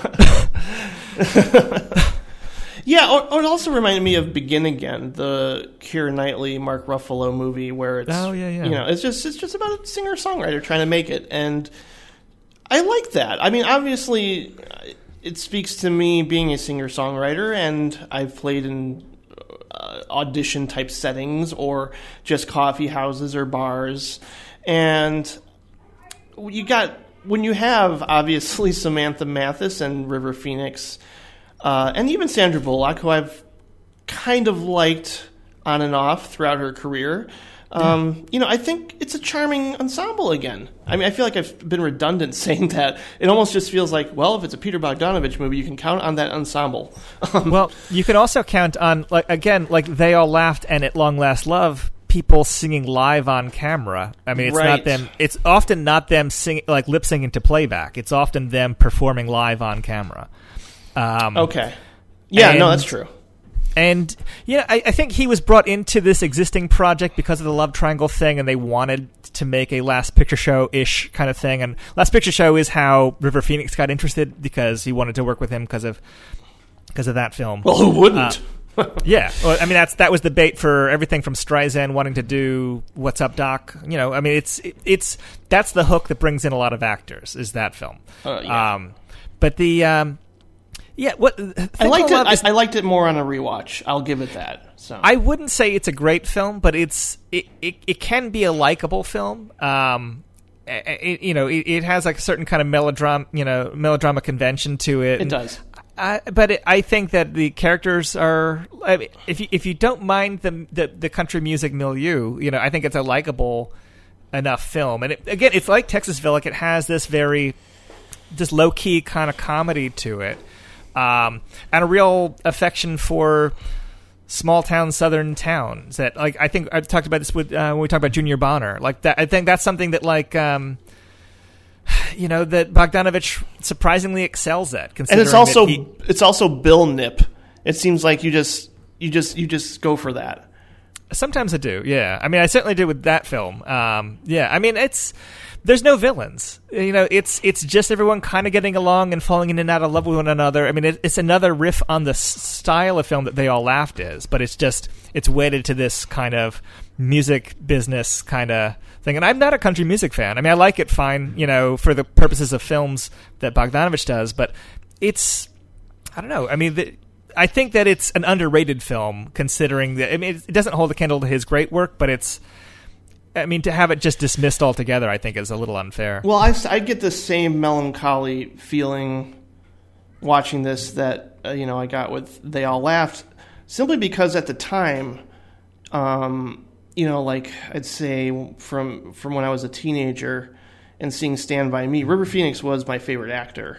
Oh, uh, you know, and then I, you know, I saw my own Private Idaho, and like that, you know, that that that scene by the campfire with Keanu Reeves and River Phoenix is one of my favorite scenes of all time, Oh, and sure. and and certainly a lot of it has to do with River Phoenix.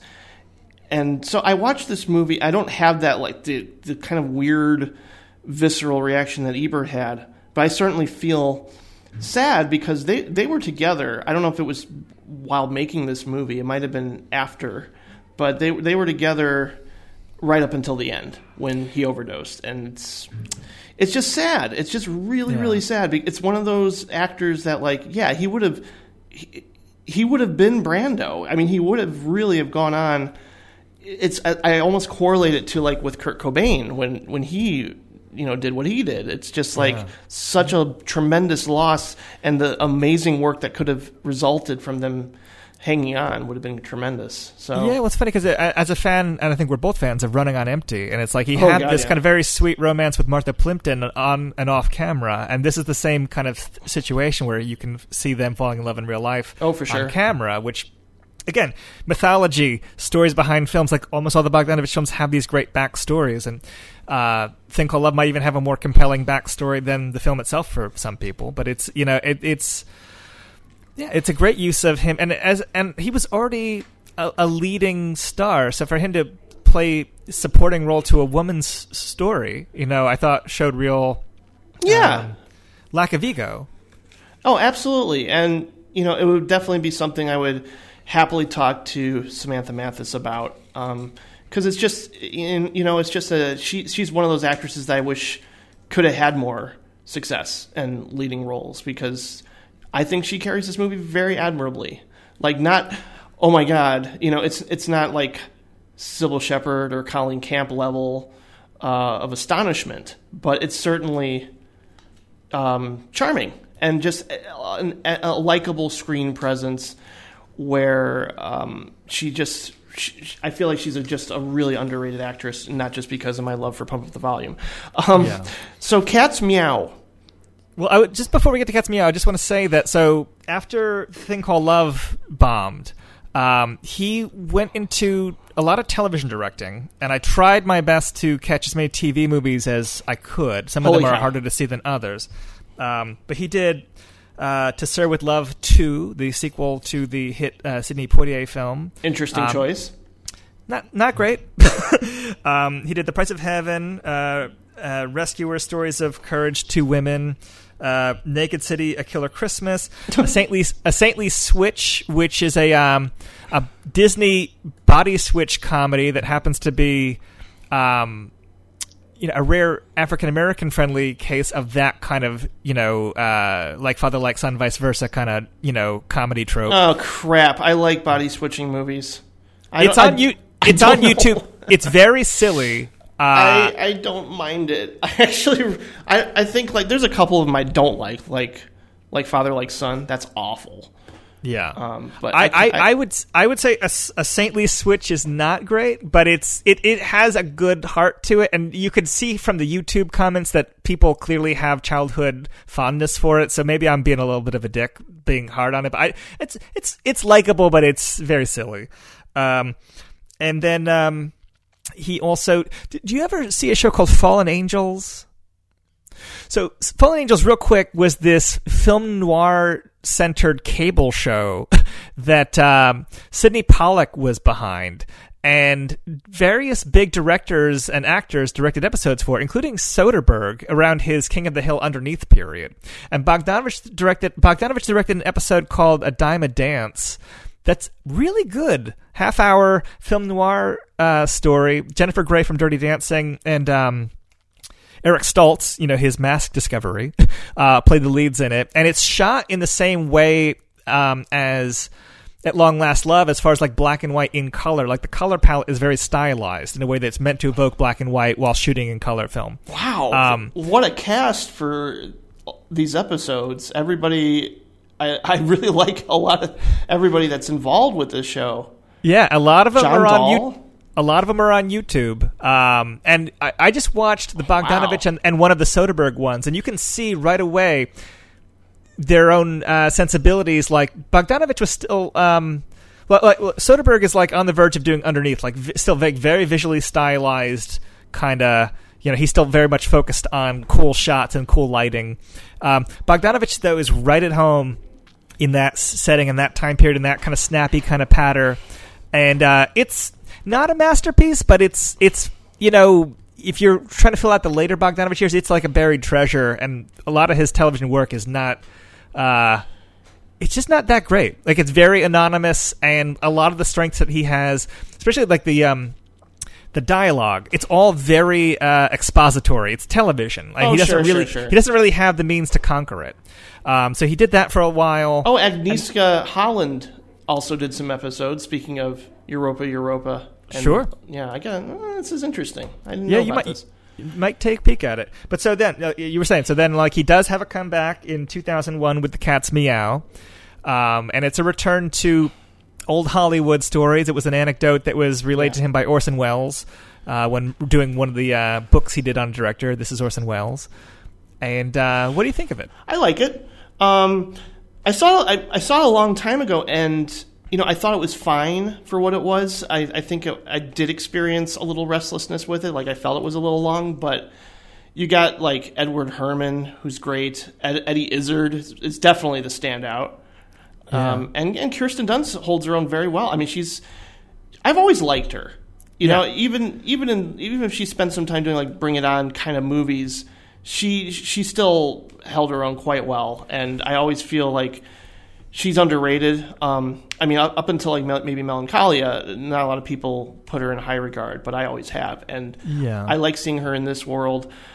Um, and it's just it's just an int- I mean again you have like a little mystery going on and a ensemble of characters all in one setting kind of uh, colliding together in different ways is Yeah. it's it's almost like a Gosford Park kind of a situation here Yeah. Oh, totally. And I think that had um, had Woody Allen made it, it would have gotten her an Oscar nomination. But the problem with it was that uh, Lionsgate ran out of money during the marketing of that film, and Mhm. so it got some kind notices, and it it, you know, it it does feel like a like a, a solid later Woody Allen film in a lot of ways. Sure. Um, and a lot of people, you know, in it, you know, like uh, Jennifer Tilly, you know, have done work with him, and um, yeah, it's it's enjoyable. I mean, it's not it's not a masterpiece, but it's it's I, and it, you're right. It could be cut down a little bit, but it's it's it's fun. It's, Yeah. it's fun, entertaining film.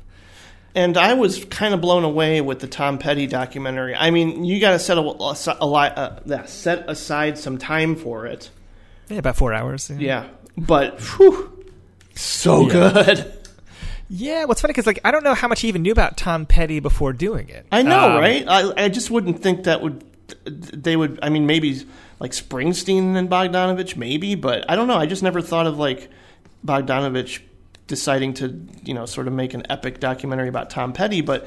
Once you watch it, you can you can see why they work so well. I mean, they're they just it, it just feels like a, a perfect marriage between content and uh, director. And I mean, yeah, a lot of it is talking heads, but it's fun and fascinating. And talk about a career this guy has had.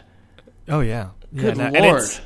And it's, funny because like you can tell that Bogdanovich, as a as a as a newcomer to Petty, wants to hear these stories, and he has them at such um, such a relaxed kind of kind of way about them that they they just uh, you know unload all of these great anecdotes. And I mean, I'm not a Tom Petty guy. I mean, I, I respect him. I like some so- songs, but I would I, I don't own a Tom Petty record. But it's it doesn't. I mean, if you like those kind of you know rock music documentaries, it's one of the uh, most entertaining, and it feels like, if anything, it feels like it includes more than than uh, you know. When by the time they get into like the nuances of like later solo records, it feels like almost like overkill. But it's still Sure. it's still uh, it's still like the, it has hours of pleasure, you know, to be had with it. Uh huh. Definitely. A lot of the celebrity anecdotes and just, you know, how people feel about him. It's very true. I mean, he's a very consistent songwriter. I mean, my dad really liked him, so I think that's probably why, you know, when I hear a Tom Petty song, uh, you know, I get that the nostalgia and it just it fills me with joy. But at the same time, he's not like he's not one of the artists that I, I, I listen to to get inspired to, you know, write songs. It's more of just like, oh, that's nice. That's really Yeah. pleasant music to hear once in a while, and it's it's inoffensive and it's well constructed pop rock. Well, it's funny because like whenever you think about directors that have their own reputation for narrative films being hired as celebrity uh, makers of uh, rock documentaries, whether it be Cameron Crowe doing a Pearl Jam film or even Jim Jarmusch doing The Stooges, um, you know, looking for traces of the director's signature uh, fiction film. Uh, stylistic ticks it's you're not going to find very many like they're they're No. there to they're de- they're there to tell a story and, and kind of disappear into the background and you know, i mean in the for the purpose of like a discussion of bogdanovich's career i mean you're not going to find i mean you're going to find like you know the use of the rio bravo clips and things to like to illustrate uh, certain things but it's for the most part um I, I think if you s- sat down in the middle of it and started watching it and didn't know Bogdanovich was behind it, you wouldn't recognize him. Exactly. Yeah, I, I, I think he does it such a, a good job, and again, it's not like I would have thought like this is a must see or anything, but I just kept hearing such great things about it that I decided to watch it, and I was like, yeah, you know what? Four hours flew by. Oh yeah, And it- it's you know, it's it it's the only Bogdanovich film streaming on uh, Netflix these days. That's kind of that's kind of sad, and she's funny that way. I remember Patrick like saying, "Hey, if you like screwball comedies, this is one of the better ones of this year." After like Mistress America and Tangerine, Yeah, uh, yeah. and I, I, I pretty much agree with that. Again, it's it's it's flawed, and I'm not like too high up on some of the casting. I Like I don't know, I don't. Jennifer Aniston for me, I don't know why she just doesn't work for me in like these screwball comedies, like horrible. Bo- like I, the best performance she's ever given is still The Good Girl, as far as I'm concerned. Yeah, because it's a very un Jennifer Aniston like role. So I, I don't know. It's just- But Im- Imogen Poots though, oh, she's fantastic. is amazing in it. yeah, and she's she's she's so she's really great. Um, she's great in Green Room. Um, I know whenever I've seen her, I'm like, yeah, who is that? She's great. so, and that's definitely Yeah. the case here. Well, it's funny because so she's funny that way, which was known as Squirrel to the Nuts for a long time because it Great played title. festivals. Great title. Um, it feels like a present from his fans that turned into powerful filmmakers Mhm. to him. Because that was a thing where Wes Anderson and Noah Baumbach stepped in to executive produce so he could make one more film for himself. And now it's And- Brett Ratner. oh, is Brett Ratner producing something? Yeah, him? Brett Brett Ratner is like helping him make another movie. Apparently, that's like the latest thing I. Re- I think that was in the Pe- uh, Peter Sobczynski, formerly of the uh, Brian De Palma episode, Sure. did an interview on uh, uh, RogerEbert.com. Okay. So, so yeah, I mean that was like the last line of the of the interview was like, yeah, I'm working on something with Brett Ratner. I was like, Brett Ratner, but then again, like he's produced some good stuff, so I'm not gonna. Yeah, Get down I mean, on it, that guy. It, it feels like a last film. So if It I mean, hope- does. I mean, you know, maybe they'll make he'll make another one with Brett Ratner, but this feels like just a Valentine. I mean, the way that Nickelodeon kind of like. I was just gonna say that. I mean, but this even more so because it has cameos from Cybill Shepherd and Tatum O'Neal, Mhm. and uh, That adds you know, to the it- charm. Yeah, I mean it's, but you know it, it's it's a. Uh, I mean, I, I know that Wes Anderson might be the one that says that it tries to evoke a kind of they all laughed feel. I don't quite. If, if anything, it feels more like a Woody Allen film to me than than Bogdanovich in in some. And maybe that's also because I think of Owen Wilson, Yeah, um, Midnight true. in Paris, but. Um, it's a likable film. It's a, it's a It's very slight. It's a slight film. It's a film that like uh, you know ran into like multiple recasting problems. I mean, like Brie Larson and Tatum. O- I think Tatum O'Neal was the original lead back in the day. Like this script has been around a long time, Right. Uh, and but um, I, I don't know. It's like I know it feels like a, f- a good final film, but I don't want it to be. yeah, I, I think he, I think he's got another in him that could surpass this. I hope. I would hope so, but I mean, you know, if it, if it's ends up being the last thing he does, it's it's just a a, a, light, you know, friendly, you know, uh, no, no villains. Everyone kind of just like sleeping with one another, and like you know, it, it it's it's a likable. film. Will Forte is also quite good in it. We didn't mention him. Um, like it's got a great cast. It's got a just a gentle, laid back spirit to it. Like agreed. It's it's it's a, it's a if it ends up being his last film, it's a it's perfectly acceptable to go out on that one.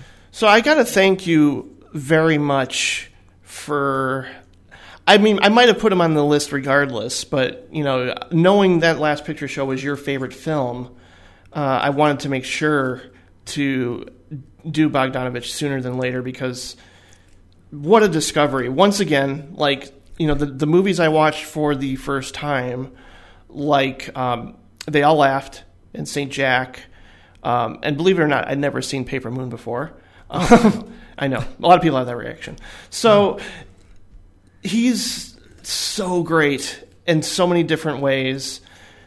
Um, and you know, but he, he, he manages. He was influenced by by the best, you know. And you got uh, when a guy's like, you know what, Orson Welles, or I mean, Citizen Kane is the movie that changed my life.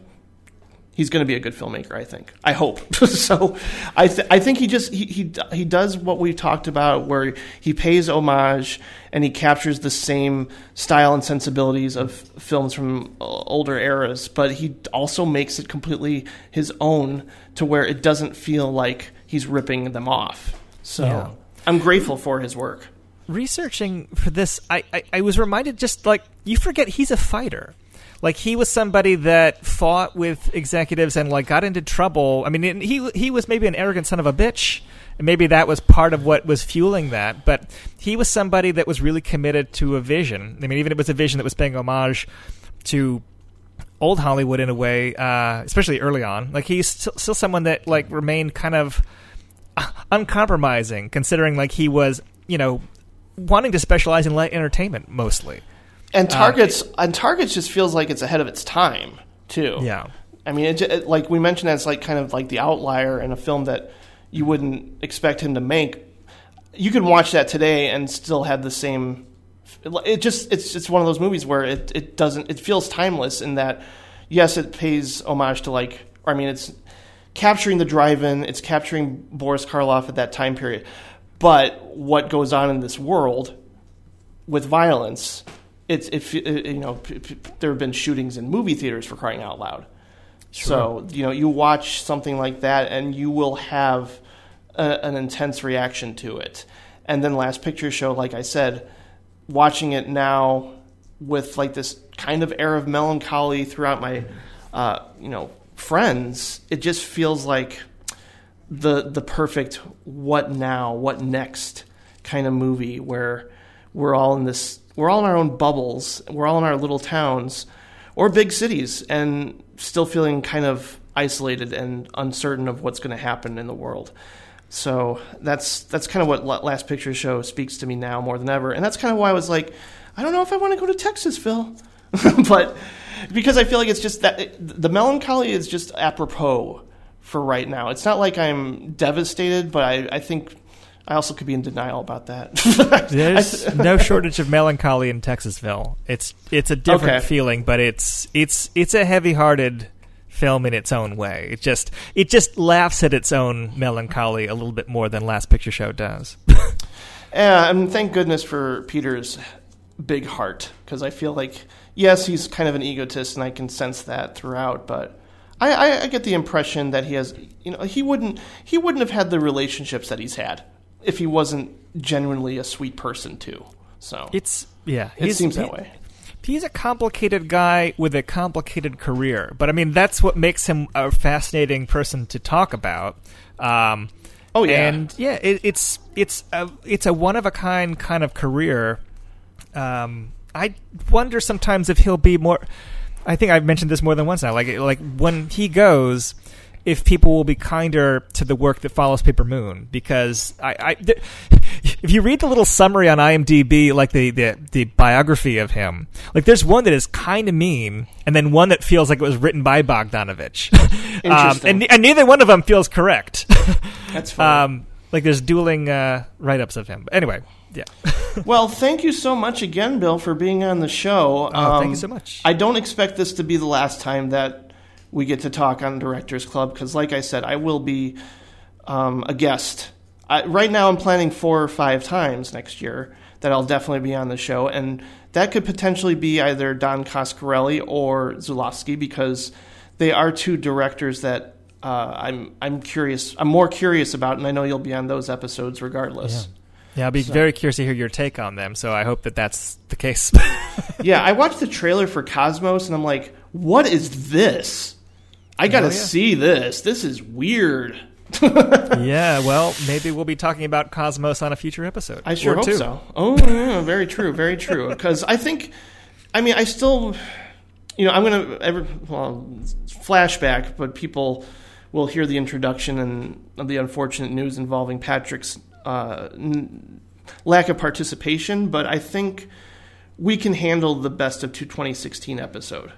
Yeah. I think we can still do that. So I wonder if we'll have any films that overlap. That'll be great. That'll be great to see. Um, so please see Arrival. I'm, I, I want to know what your take is on that. It's one of those movies when you walk out of it, you want to know what other cinephiles think because Oh, yeah. uh, I'll, I'll spoiler alert. Eric Childress did not like it, so it was like, well, I don't always agree with that guy. Um, I I disagree with him almost all the time. So that's actually probably something that I, you know, that's that's something that makes me curious now. Yeah. Oh, it's it's it's really something special. So, yeah, ladies and gentlemen, the next episode is going to be on a director with a small but fascinating filmography. He won the listeners' poll, uh, just beating out Edgar Wright at the last minute. You know, in fact, I thought for sure Hillary Clinton was going to win, but um, oh wait, oh wait, I'm sorry, wrong wrong poll. Um, But anyway, I just the next episode will be on Jonathan Glazer, and I'm I'm excited to invite back Kurt Halfyard, who hasn't been on the show in a very long time. Oh yeah. And he's one of my favorites. And we're also going to have uh, Ms. Kate Blair, who's one of my new favorite people now. So that's going to be a really great discussion. I think as much as, you know, Sexy Beast and Birth are interesting films to talk about, Under the Skin we'll probably spend most of the show on. and, and that's one that you were not completely bowled over by. I'm right? f- I'm still four out of five. Uh, I know a lot of people who are five out of five through Okay. and through for that movie. Um, I don't. I'm still not crazy about the third act, but I've only watched it once, and I've been Mm-hmm. Okay. waiting, waiting for the right time to rewatch it. Now that I know where that movie's going to go, maybe I'll appreciate it better. So we'll see. Um, so that's that episode will be up for Thanksgiving weekend, and then we'll see what happens for December. Um, and of course, you'll be on for the best 26 episode in the new year. So there's a lot to look forward to, people. Uh, Where can people find you? I know that the podcast is on hiatus right now, but Yeah, um, I mean the Now Playing Network supporting characters page is probably where you should go for my old episodes. I'm gonna bring the show back next year, but you can find the show on iTunes and on the Now Playing site. Uh, I should be doing some guest appearances for Film Jive and uh, Fresh Perspective is going to have me on Talk Magnolia. oh, great! So um, What- what's the yeah. film jive episode? Uh, Let's Scare Jessica to Death. Awesome. That's great. Yes, so those are those are in the works. Um, Zach is so smart. It's I mean like I, I think I feel I think he's like ten years younger too, but he's just like man, that kid is a, I don't know why I'm calling him kid, but I, I'm just really imp- I've I've been impressed with him for a very long time. That's why he was a guest on on this show. So I'm yeah, people should check out Film Jive for the uh, soundtrack of terror episodes, but Oh, yeah. um, yeah, we did a very memorable one on Synecdoche, and I, I can't wait for your episode with him too. So Yeah, I'm, I've, I have no idea what to expect from it. I've never been on his show or, or Fresh Perspective, so I'm hoping for the best with both of them. yeah, me too. Uh, It's it's it's an interesting time for for podcasting, um, and as a lot of people are you know privy to now, it's the times they are a changing. so hopefully it's for the best. And but don't worry again because. I, I imagine Bill will be on for three episodes next year, and certainly I'll be on for four or five. And as far as I know, and I've I've talked with Colin, uh, we got not only Al to to join the family and basically take over as host, but we have another very very smart co-host that's going to be uh, joining Al. So I'm I'm really excited. Oh, I mean, a lot great. of a lot of people might be skeptical and might certainly have reservations about continuing to listen. But as far as I'm concerned, and I trust Colin's judgment on this too, because he knows a lot of very smart movie people that go to these movie meetups and just talk movies for hours on end. So I'm excited. I really am. I think it's. I think the show is going to be different, but in a very good way. So I hope people hang on. And once again, please visit directorsclubpodcast.com. Send me an email at directorsclubpodcast at gmail.com. Um, I think you can find me at Letterboxd at Instant Jim. Are you just Bill Ackerman over there? I believe I am, yeah. So, yeah, go follow Bill, go follow me, and we'll talk to you in two weeks for the Jonathan Glazer episode. Thanks again, Bill, for being on the show. Thank you for having me. If you want a lover, I'll do anything you ask me to. And if you want another kind of love, I'll wear a mask for you. If you want a partner, take my hand. Or if you want to strike me down in anger, here I stand. I'm your man. You know what film? You know film? It reminded me of watching it again. Uh, it reminded me if like uh, Purple Rain was a country music uh, movie that uh, focused on Apollonia, and she was talented.